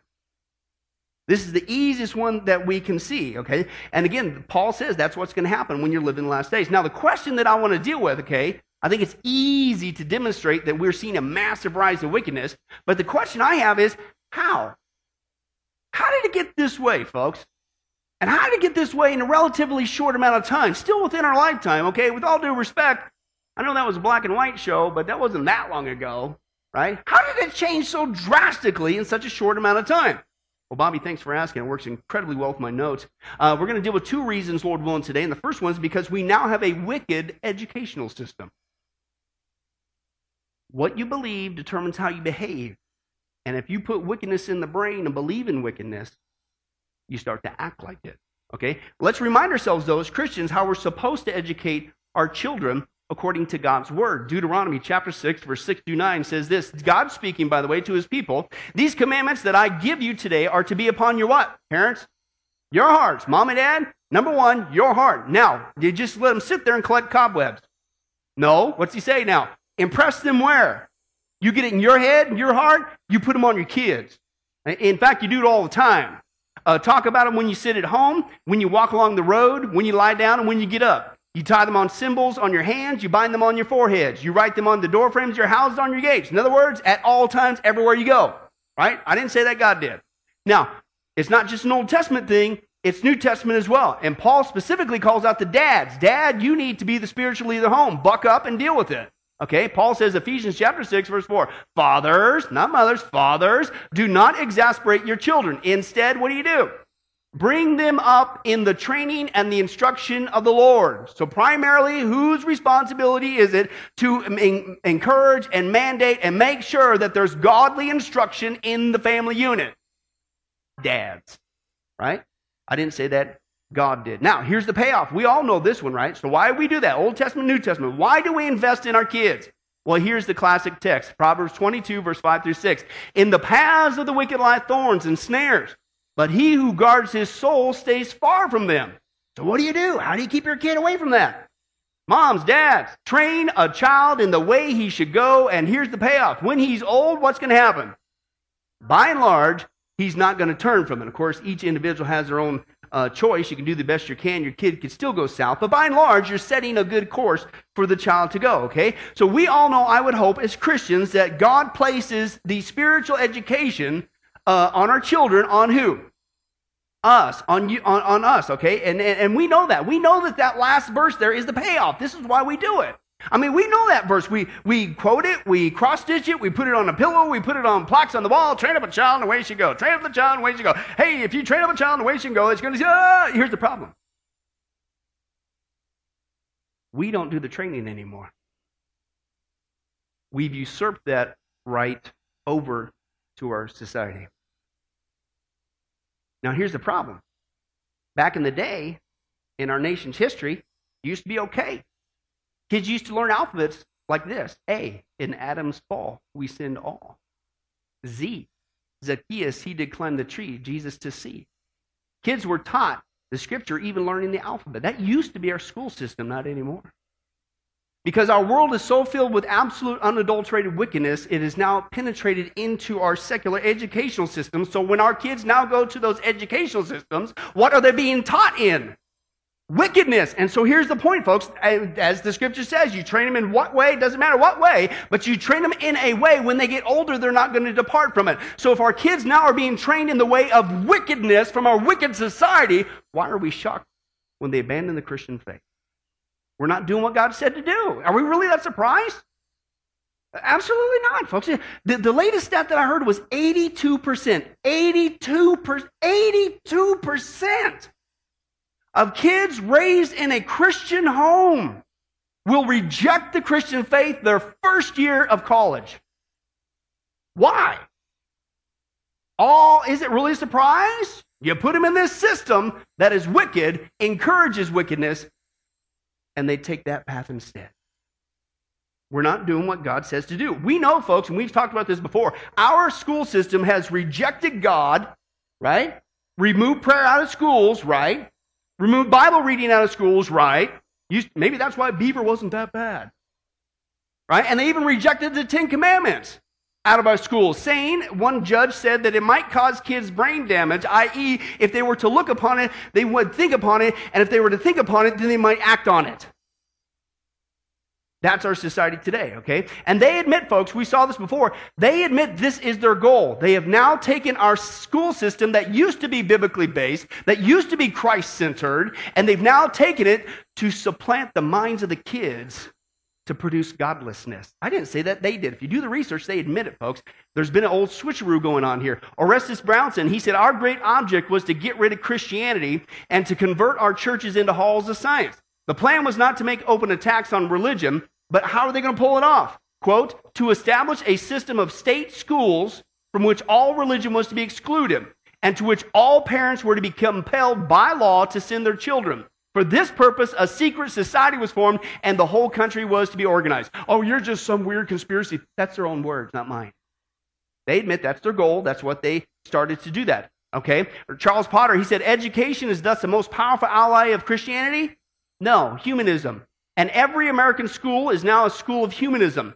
And listen to how they mock us. What can a theistic Sunday schools meeting for an hour once a week and teaching only a fraction of the children do to stem the tide, a five day program of humanistic teaching? Whoa. Uh, Richard Bozarth, he said this We must ask how we can kill, quote, kill the God of Christianity. Here's how you do it, he says. We need only to ensure that our schools teach only secular knowledge. If we could achieve this, God would indeed be shortly due for a funeral service. And finally, John Dunphy said, I am convinced that the battle for mankind's future must be waged in one where? In the public school classroom by teachers who correctly perceive their role as proselytizers of a new faith, the religion of humanity. These teachers, he said, must embody the same selfless dedication as the most rabid fundamental preachers. For they're going to be ministers of another sort. Listen, utilizing a classroom instead of a what? Pulpit to convey humanist values in whatever subject they teach. Whether it be the educational level of preschool, daycare, large state university, doesn't matter. Listen, the classroom must and will become an arena of conflict between the old and the new, the rotting corpse of Christianity and the new faith of humanism. I'm not making it up. That's what they said their goal is. Now, if you understand where humanism started, it started at the turn of the last century and started to make its headroads in, and then they started to introduce evolution in, and then right about the same time, that's when they took prayer and Bible out, and then later the Ten Commandments out. Okay, so now you take a look at what they've had, free reign for about the last 40 years, and guess what? They met their goal. And our Christians don't come out like beaver. Did you catch that family unit? Mom and dad. Respectful to both parents. Yes, sir. And what do we got today? We really think, oh, I understand. We, we, we think, and we've been told, you just send your kids to school, you're going to get a good education. But by their own words, and what we're seeing with the fruit now of our secular education, it's been usurped. It's been hijacked, and it's being used to promote wickedness, and it's producing that wicked society uh, that our world is now filled with. That's where it's coming from. That's one of the sewer pipes. Unless you doubt, listen, folks, right now, what I'm about to share with you are just a, a smattering of things that are taught, not the Bible, not Christianity, not Jesus Christ. I wish I had time to show you what the final test used to be in the McGuffey reader in our country. It would put us Christians to shame about the office of Redeemer and of uh, Jesus. Oh, wow. Okay, but anyway, now this is what our kids are being taught. Listen to this. You think it's the re, uh, three R's reading, writing, arithmetic? Apparently, it wasn't spelling three R's. Okay, but anyway, uh, it sounds good though. Right. Here's what they get instead. Right now, kids are being taught in public school that religion is a disease and the Bible is a work of fiction. They say that evolution is true and that God is dead. They, our kids are being taught that prayer is a waste of your time and that Christians and Christianity are dangerous. They're also being taught at the same time earth worship, socialized medicine, world government, redistribution of American wealth to other nations, abortion, the elimination of the right to bear arms. What's that doing in school? Altered states of consciousness, astrology, divination, spiritism, magic spells, sorcery, occult charms uh, and symbols, solstice rites, sacred sex, serpent worship, and human sacrifice. Do you think that would affect the kids' behavior a little? Slightly. And then you talk about, you wonder why kids are getting so immoral today? Listen to this. This was just hot off the press. Kindergarten teachers are now being required to set aside 30 minutes on a regular basis a day, or, or on a regular basis for sex education with pornographic pictures and sex acts depicted in graphic detail. And one district, I just came across it this week, is now offering condoms to 11 year olds while they're in school. But it's a good thing it doesn't affect their behavior. What you put in here determines how you behave. Now, let's take a look at that immoral ingestion in our school system, not just the uh, uh, getting rid of Christianity, and let's see what it has affected when it comes to teen wickedness and immorality. Approximately one third of the entire population of the United States, 110 million people, currently have a sexually transmitted disease, according to the Center of Disease Control and Prevention. Uh, every single year, there's 20 million new cases of STD in America. It's going nuts. Uh, the 15 to 24 year old age group accounts for 50% of all STD cases uh, each year. Uh, where are they being encouraged to do that? School and media. We'll get to that in a second. Uh, one out of every 14 goals right now in the United States, girls in the United States, has at least one sexually transmitted disease. And America has the highest STD infection rate in the entire industrialized world. Okay? And our nation right now spends approximately 16 billion, not million, billion dollars each year to treat just sexually transmitted diseases. And the United States now has the highest teen pregnancy rate in the entire world. Well, I wonder why. Could it be that's what we're educating them in? You send your kids to a school system that has kindergarten teachers sharing with them pornography in kindergarten. And other officials hand them out condoms. It's called you reap what you sow. You train them in wickedness, you behave in wickedness. We're not doing what God said to do. Train them up in the way He says they need to go in godliness. Okay? Okay, but we should listen to Martin Luther. Listen to this warning from him several uh, centuries ago. He said, I'm afraid that the schools will prove to be the great gates of hell unless they diligently labor in explaining the scriptures. Used to be, not anymore. Engraving them in the hearts of the youth. I advise no one to place his child where the scriptures do not reign paramount. Every institution in which men are not increasingly occupied with the word of God must become corrupt. Guess what? Our school system, let's deal with it, has just become corrupt. Why? Because they've rejected God's word. In fact, uh, this one just came out. A lot of other school or uh, Christians, leaders, are saying it's time for a new exodus. Get your kids out. He said this. He said, as parents, we are to fulfill God's, uh, his God-given obligation to train our children in the way they should go, which means removing our children from the poisonous fog of public schools where pornagogues hold our children's minds in their depraved grip. The fact that we continue to place our most precious gifts in toxic public schools for seven hours a day, five days a week for their most crucial formative years is testament of our own lack of wisdom as Christians. This intellectual laziness, selflessness, uh, pride, ignorance, and cowardice of many Christians has coalesced into an anemic faith. We are men and women without chests or spines, and we practice a faith that's been fed watered down milk. And now we send our children to public schools that feed them on tainted crumbs, and we wonder why our youth are rejecting God. Quote, Christians, we need to wake up now. We need to pull our kids out of public schools and rescue them before it's too late. How long will you sit there under a school board celebrating fornication? Fornication or sodomy and all this sexual chaos, don't you realize you're going to stand accountable to God? Because He says, as parents, we are supposed to train the child up in the way they should go, not a wicked world system. Why, Pastor Bill, how, how can this be happening? How, how can we go from Leave It to Beaver and that horrible rebel in black and white. How can we go to that and just all this wickedness exploding and every it's just what?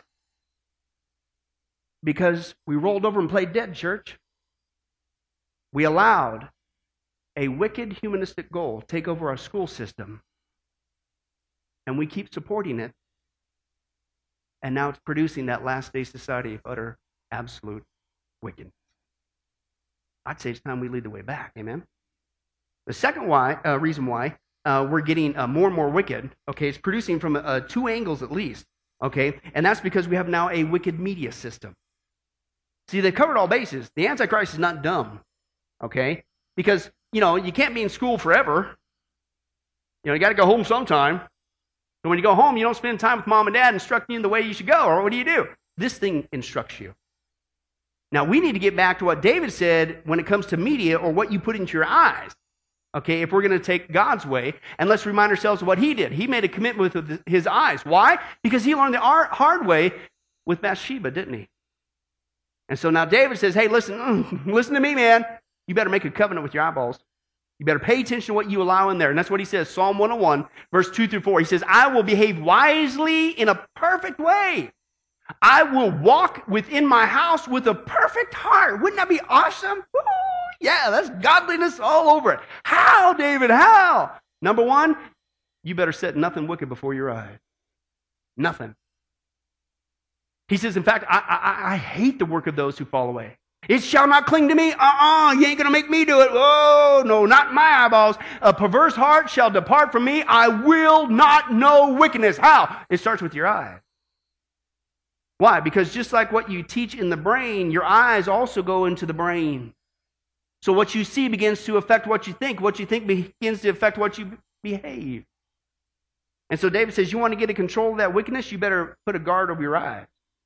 Because as he basically says, junk in equals junk out. And I don't know about you, we're not just getting junk taught into the minds of our children in school today.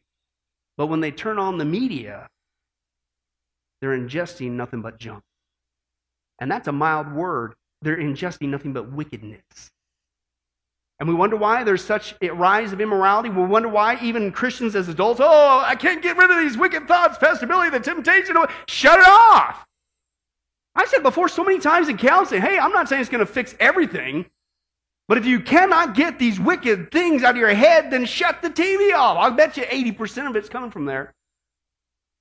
Okay? The enemy is not dumb, folks. He knows exactly what he's doing. I'm convinced that he's using this technology in the last days, and he's using it to create this wicked society. And the, what he's done is see, we don't have time. We don't have time to have family devotions. We don't have time to read the Word of God. We don't have time to talk to our kids. No!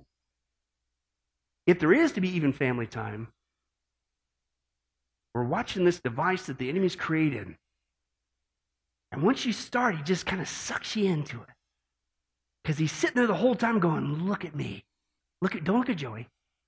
No, no, no, no. Don't look at, look at me. Look at me. Uh, see if this sounds familiar with this device of the enemy. Let's take a look. Television. Look at me. Look at me. Look at me. Look at me. Look at me. Look at me. No, don't look over there. There's nothing to look at over there. Look at me. Look at me. Look at me. Are you looking at me? Is everybody looking at me? Do I have everyone's attention? Don't get the wrong idea. I'm not trying to take over your life. You need what? What do you need? What do you need? You need to what? Go to the bathroom? Fine. Get up. Go to the bathroom. Come back. Look at me. You need what? You need to, you need to get something to eat? Fine. Get up. Go to the kitchen. Get something to eat. Come back. Look at me. You need to what? What? What? Sleep? Fine.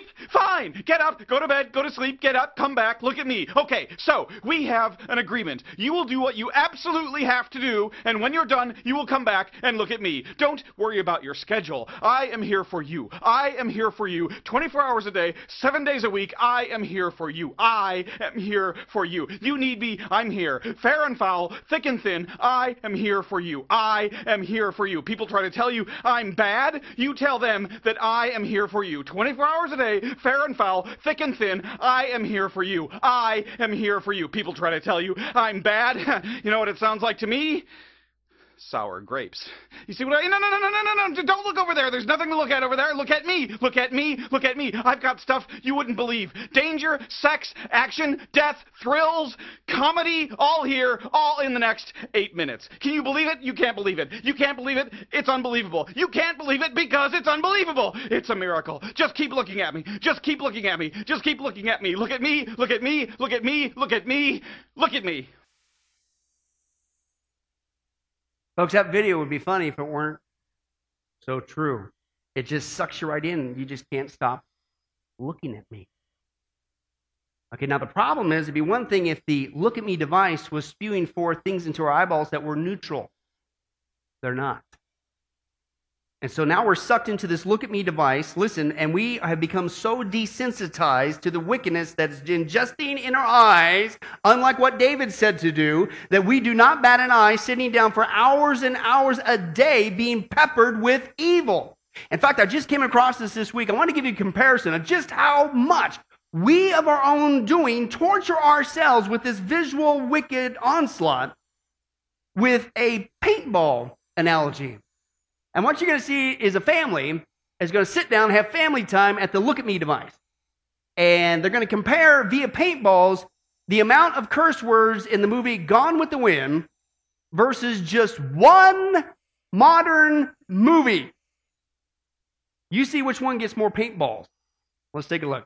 Red, you go. Where shall I go? What shall I do? Frankly, my dear, I don't give it.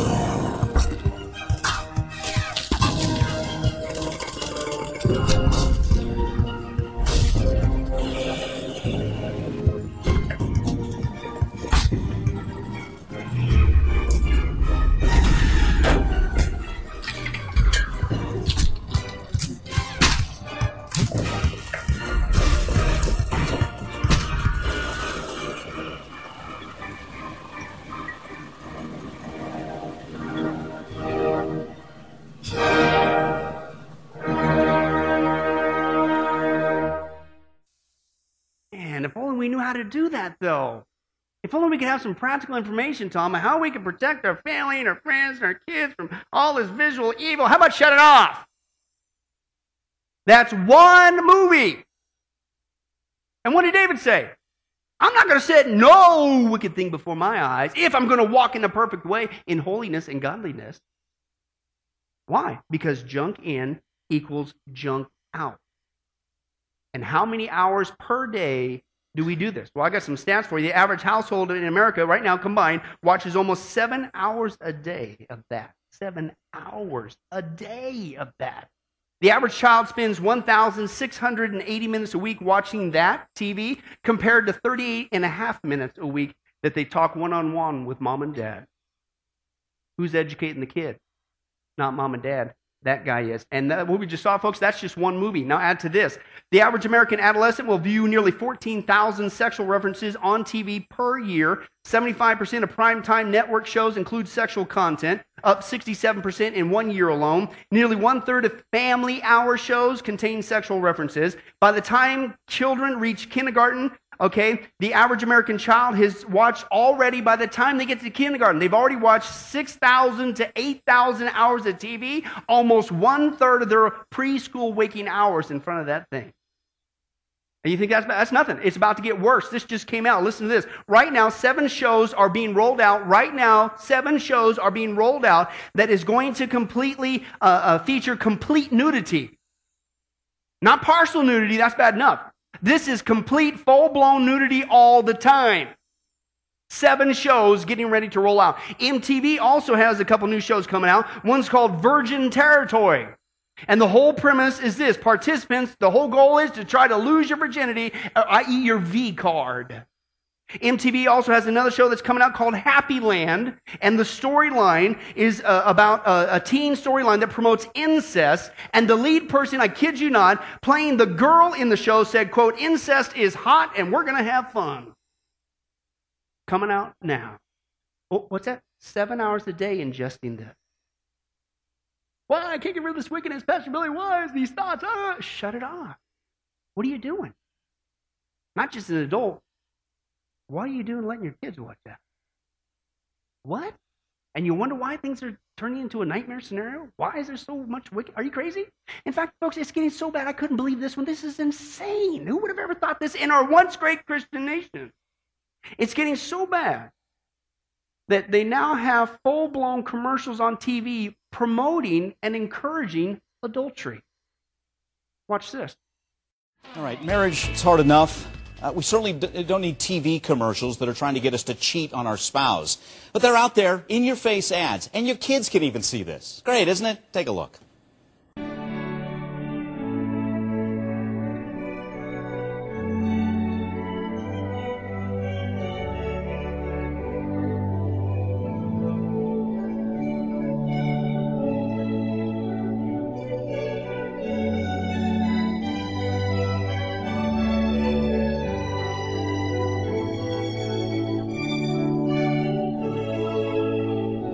Isn't time for AshleyMadison.com?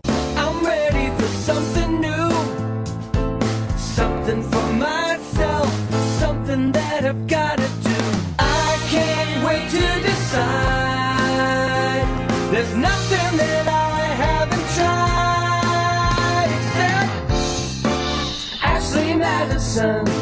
Oh, Ashley Madison. Life is short. Have an affair. Life is short. Have an affair. Uh, there's the motto. That's the tagline for AshleyMadison.com, an online dating service for married people advocating adultery. Who would have thought? Leave it to Beaver, eat your heart out. That in our lifetime, our media would change so much that we'd be promoting adultery on a commercial. But that's here now. And then again, the premise is, as David says, you put that junk in, you're going to get junk out. Let's see now how the family unit is holding up with all this family injection of wicked behavior. Let's take a look at some stats on that. Uh, the marriage rate in the United States has fallen to an all time low 6.8 marriages per 1,000 people. Why get married? You don't need to, according to our media. In the United States today, more than one half of all couples will move in together before they get married. It's called cohabitation. The Bible does not uh, condone that. John chapter 4, Jesus called the woman out the well and said, The man you're living with is not your husband, and he was not condoning her behavior. You need to uh, reserve that for marriage. Uh, America now has the highest divorce rate in the world. Gee, I wonder why. You got commercials promoting adultery in our country, uh, saying it's a good thing to do. America has the highest percentage of one person households in the entire planet. Uh, for women under the age of 30, more than half of all babies are being born out of wedlock now. One out of every three children in the United States lives in a home without a father. One out of three. Uh, 69% Americans believe there's nothing wrong with divorce. Uh, 66% Americans believe that sex outside of marriage is perfectly fine. Uh, 58% of Americans believe that having a baby outside of marriage is fine as well. 58% of Americans now believe that gay and lesbian relationships are just fine. 89% of all the pornography produced in the world is coming from us. Coming from us. That's how far we have fallen as a country. America has the highest incarceration rate and the largest total prison population in the entire world by a wide margin. Why? Well, another study came out and says you mess with the family unit, people are going to be looking for a new family. Listen to this. Uh, without strong families, our young people are constantly in search of an identity. And according to the FBI, there are now more than 1.4 million gang members involved in 33,000 active criminal gangs in the United States. That's their new family because the family unit has gone down the tube. Why? Maybe it's because we're not paying attention to our education system and our media system, and we're ingesting all this wickedness, and it's producing a wicked society, and it's shredding us apart morally and the family unit. In fact, what's really interesting is it's not only this wicked media and education system it's not only producing this immorality and a family breakdown, it is producing the exact same kind of wicked brutality. I mean, wicked brutality that Paul mentions in our opening text. Let's take a look at that real quick. 2 Timothy chapter 3, verse 1 through 3. But mark this, Paul says there's going to be terrible times in the last days. Here's that society. People's going to be lovers of themselves, lovers of money. They're going to be boastful and proud and abusive, disobedient to their parents, ungrateful, unholy, without love, unforgiving, slanderous, without self control. What's the last word there? Brutal. Real quick, it's the Greek word anameros. Let's say that. I actually say that, but thank you for trying that Greek word. Uh, anameros, thank you, Ron. Uh, and it means this anameros, brutal. Okay, we don't kind of get the full flavor. That means, Paul says, how do you know? How bad is that society going to be in the last days? When you see anameros, when you see people acting, quote, like they're not even tamed, fierce, listen, literally, they act like a bunch of savages. Now, if you notice in our society today, folks, it's not just people getting more wicked. Have you noticed how we're treating each other, even our own families? absolute savages. We're becoming, it's the exact same word that Paul used. The exact word, folks. Let's take a look real quick at some of that. A Pennsylvania woman beat her child with a baseball bat over a clogged toilet. That's anameros. That's not just wicked. That's just, that's brutal. That's, that's, that's, that's savagery. And that's what Paul says is going to happen in the last days. A 13 year old boy killed his cousin over an Xbox. A man smothered his son over a video game. Another man fatally stabbed his wife in an argument over a cable bill. Two 18 year old boys beat a 30 year old mentally disabled man to death with a baseball bat so they can get his Xbox. Uh, a couple dismembered their roommate and burned their, uh, their torso in a campfire. A California priest was beaten to death with a wooden stake and a metal gutter pipe. Uh, teen girls were charged with torturing a mentally disabled boy. Uh, a woman was beaten to death after listen after accidentally walking in front of a camera while a group posed for a photo. That happens all the time here in Vegas, right? She just walked in front of it accidentally. They killed her. That's Anameros, folks. That's that's that's this savagery, brutal. Oh. That's our world today, folks. Teens savagely beat a homeless man and then kicked his dog to death. And another teenage girl bludgeoned, strangled, and then decapitated her friend. A girl did that. That's savagery. And it's not just a rise of wickedness that Paul said will come in the last days. It's exactly what he said. It is getting brutal. Why? Well, I'm kind of thinking in closing, it might have to do, back again, with what we're ingesting in our eyes. Why is our world getting so brutal? Why is it getting so violent?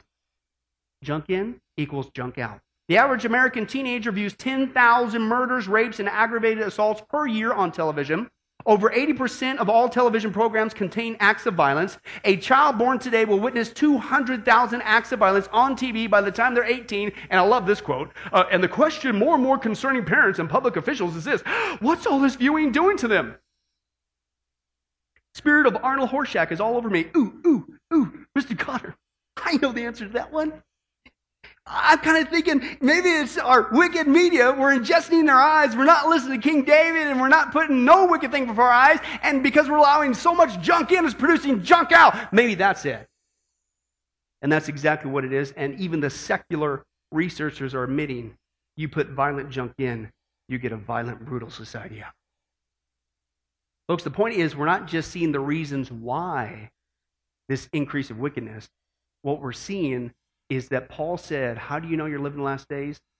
When you see this society. And we're at that society right now. And that's why Jesus said, When you see these things take place, what do you do, Christian? You stand up, lift up your heads, because your redemption draws near. He come, he's coming back to get us. We don't know the day nor the hour, but turn on your TV. You should go, Woohoo! Jesus is coming to get me. Open up the newspaper. What? There's all this wickedness. Hey, Jesus is coming to get me. Woohoo! Right? And it should motivate us to get busy sharing the gospel because we don't want people to go into the ultimate time of wickedness, the seven year tribulation. And if you're here today and you haven't done that, you need to do that now.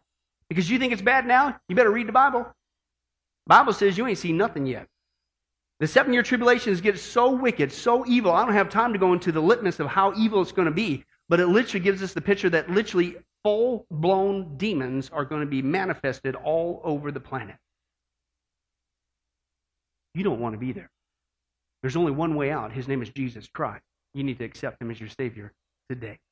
Let's pray. Well, hi, this is Pastor Billy Crone of Sunrise Baptist Church and Get a Life Ministries, and I hope you enjoyed today's study. But in closing, before you go, let me ask you one final question. If you were to die today, are you sure that you go to heaven and not hell? You see, here's the problem. The Bible says that nobody automatically gets to go to heaven, and that's because God is holy and we are not. The Bible says that the wages of our sin or our unholiness or the wrong things that we have done have separated us from God. And the wages of our sin or unholiness uh, means that we deserve to die and receive God's judgment to go to hell and not heaven. In other words, we're disqualified for heaven. And that's because God being holy and us being not, the two cannot mix. So what are we going to do? Well, that's bad enough. The other problem is we don't even want to admit this dilemma, even though God already knows it all. And so, out of love, God gave us something called the Ten Commandments to show us that we're really disqualified for heaven. We're not holy, we're not perfect like Him. Uh, let's take a, a, look at just a few of those uh, here today. Uh, the Bible says, the Ten Commandments says, You shall not bear false witness. That means lying. How many of you ever told a lie before? Well, those of you didn't raise your hand, you just did. Okay, let's be honest, folks. Let's not tell another lie. We've all lied. Well, believe it or not, that disqualifies you for heaven. That's how holy God is. He is the truth. He does not lie. And so that makes us a liar. Another of the Ten Commandments says, You shall not steal. Okay? How many have ever taken anything without permission? Well, all of our hands should have went up at that one. Uh, we've already said we're a bunch of liars. Okay, well, we've all done that. And it doesn't have to be a bank, uh, it could be a pencil in the third grade. Uh, that means that we're a thief. Okay? The Bible says that God is so holy, even his name is holy, and that's why one of the Ten Commandments says, You shall not use the Lord's name in vain. Hey, folks, isn't it ironic how uh, now the blessed name of Jesus Christ, the Bible says there's no other name under heaven by which men might be saved, Jesus Christ, has now become a cuss word? Folks, the Bible says that's the sin of blasphemy. Okay? And folks, let's be honest, we've used God's name in vain uh, before. The Bible also says in the Ten Commandments, you shall not commit adultery. And Jesus takes the standard even higher. He says, listen, it's not just physical adultery. He says, surely I tell you that if you look at another person with lust in your eye, you've committed adultery in your heart. God looks at the heart. One more out of the Ten Commandments says, You shall not murder. And you might say, Well, hey, I haven't done that one. Really? The Bible says that the sin of hatred is akin to the sin of murder. You, in other words, in your heart, wish they were dead. You pull the trigger, if you will, in your own heart. And the Bible says God sees that, and it's just as bad. He knows the mind, He knows the hearts, the thoughts, and the intents that we have. Folks, that's just five out of the Ten Commandments. How you doing? Not very well. None of us can keep them. They're God's x ray to show us that we're disqualified. And so, when, not if, your time comes, because we're all marching towards the grave at different speeds, you're going to have to stand before God. And you're going to have to uh, say who you really are. He already knows. Hey, God, let me into heaven. Uh, I'm, I'm a liar. I'm a thief. I'm a blasphemer, adulterer, and a murderer. Folks, the Bible is clear. Such people as these will not inherit the kingdom of heaven. That's the problem. Here's the good news God so loved the world that he sent his one and only begotten Son, Jesus Christ, that whoever believes in him, what he did on the cross on our behalf, that we will not perish, we will not go to hell, but he will give us the gift of eternal life. Jesus died on the cross to forgive us of all of our sins. It's something that we don't earn, we, we, we can't earn. It's a gift, the Bible calls it, and a gift cannot be earned. He was taking the death penalty in our place. That's what the cross was of the day. And that if we would just ask Jesus Christ to forgive us of our sins and believe that in our heart that God raised him from the grave, showing that his death is satisfactory to God to forgive us of all of our sins, no matter what we've done, the Bible says we shall be saved. Uh, the Apostle Paul says that if we confess with our mouth Jesus is Lord and believe in our heart that God raised him from the grave, we will be saved. Let me give you a common analogy of what God's doing and what he did for us with Jesus dying on the cross on our behalf. Uh, in life, we know that people uh, can be sentenced for a crime uh, to where they're actually on death row. Uh, the courtroom scene has completely finished. The gavel has already sounded. Uh, they are going to jail and they're just awaiting their time before they go to the death penalty. Uh, as they're sitting there in the jail cell, uh, it, it's a proven fact they did what they did. Everybody knows it. They're just waiting for that time for their uh, number to come up, so to speak, and walk down that hall and be executed. Uh, there's nothing they could do to reverse their crime. No amount of good works in that jail cell can reverse what they've done. It's too late. It's over. But believe it or not, there's one way that people even today can get off a death row. And that's if the one in authority, the governor, if he were to, out of mercy and kindness, nothing that the person did, because they don't earn it and they don't deserve it, and they can't earn it, if he would grant them what's called a pardon, out of the kindness of his heart, he has the authority to grant them a pardon and absolve them completely of their crimes uh, against the state.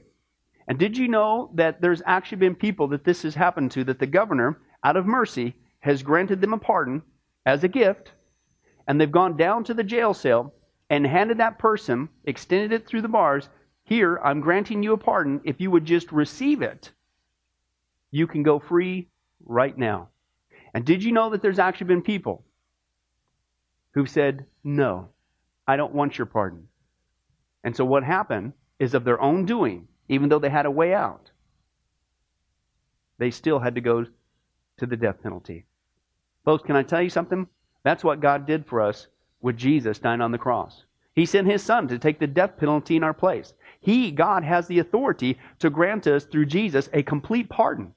And every day that you're still alive, God is extending to you spiritually this pardon. But a pardon does you no good unless you reach out and receive it by faith. Won't you do that today? Won't you call upon the name of Jesus Christ? Ask Him to forgive you of all of your sins, to trust in His work on the cross to pardon us from all of our crimes, our sins against God. God loves you. He wants a relationship with you. But there's only one way to heaven it's Jesus. There's only one way to get off a death row it's through the cross of Jesus Christ. Won't you do that right now? Well, this has been Pastor Billy Crone of Sunrise Baptist Church and, and Get Life Ministries. And if there's anything that we can do for you, uh, please don't hesitate uh, to contact us. Uh, our number, our information will uh, come up here on the screen shortly. And uh, uh, if there's anything we could do for you, please don't hesitate to let us know. thank you for joining us. And remember, I hope to see you in heaven. God bless. Let's say you just bought a house. Bad news is, you're one step closer to becoming your parents. You'll proudly mow the lawn. Ask if anybody noticed you mowed the lawn. Tell people to stay off the lawn. Compare it to your neighbor's lawn. And complain about having to mow the lawn again. Good news is, it's easy to bundle home and auto through Progressive and save on your car insurance, which, of course, will go right into the lawn. Progressive Casualty Insurance Company affiliates and other insurers. Discount not available in all states or situations.